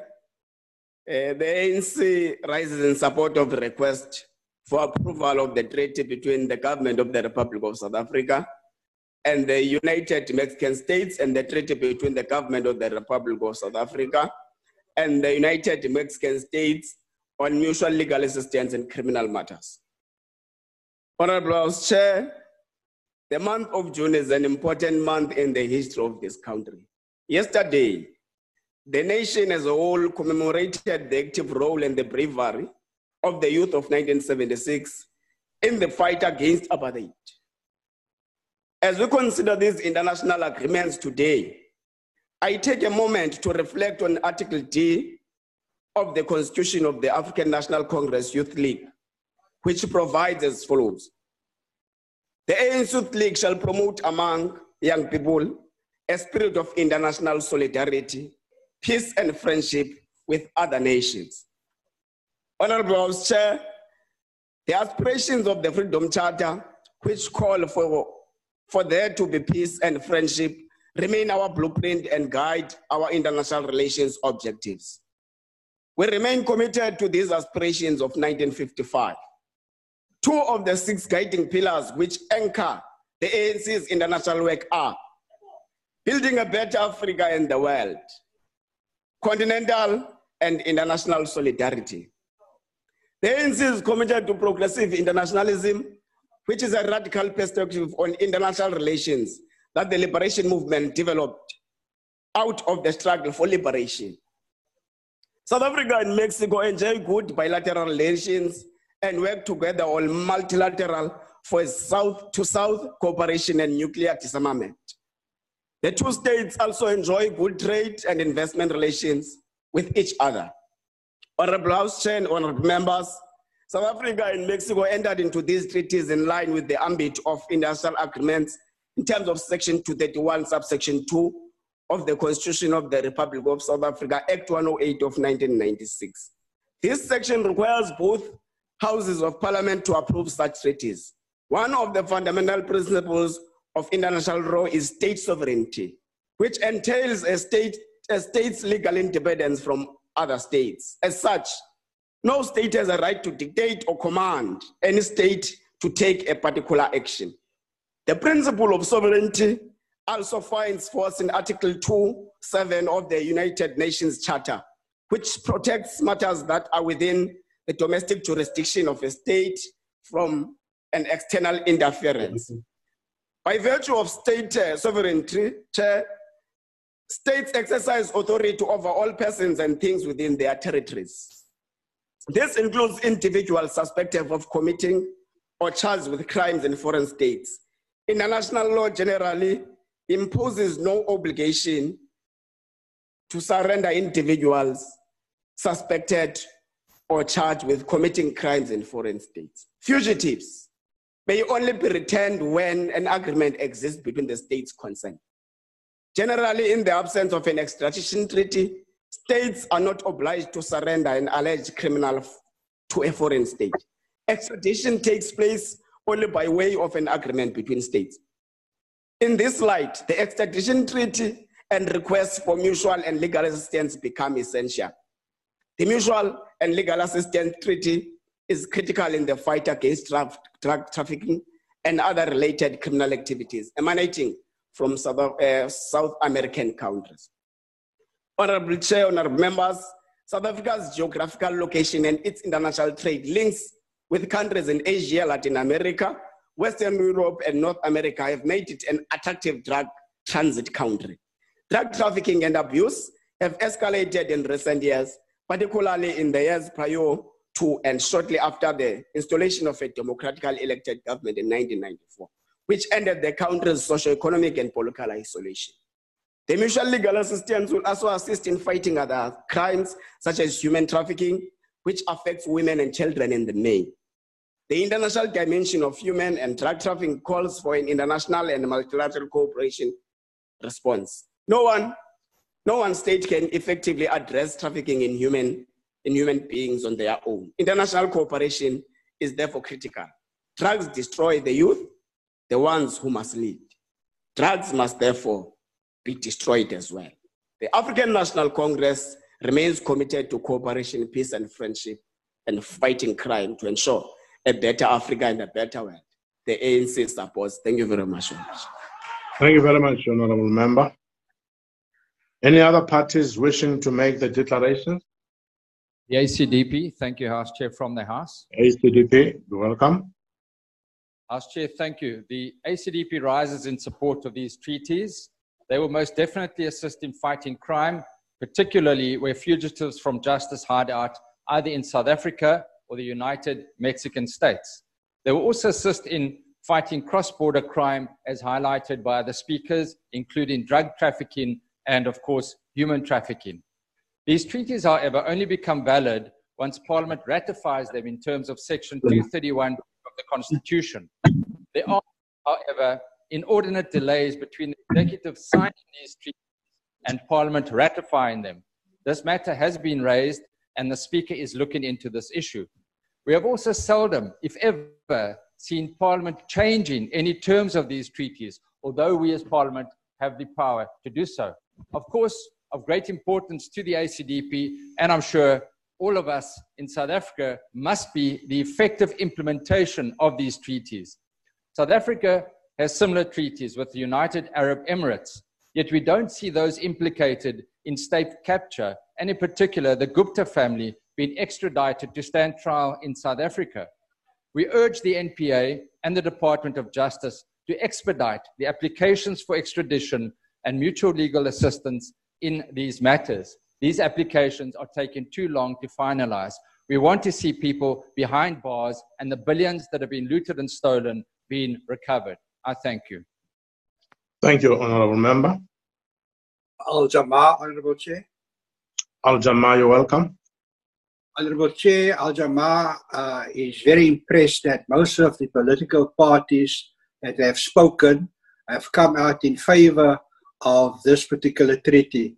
I hope that you are not going to call for a vote, but at the end of the proceedings, you will ask the members in the House uh, to show us the Mexican wave in favor of this treaty. Thank you very much. Thank you very much, Honorable Member. Are there any objections to the approval of the treaty between the government of the Republic of South Africa and the government of the United Mexican States on mutual legal assistance in criminal matters as it appears on the order paper? No objections agreed to. Honorable members, are there any objections to the approval of the treaty between the government of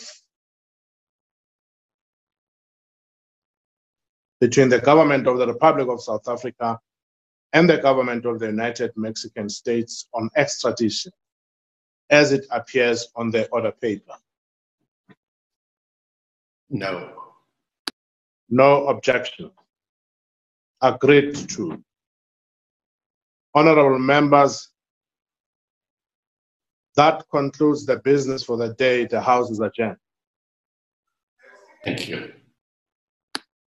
Thank you. Thank you. Thank you very much. Thank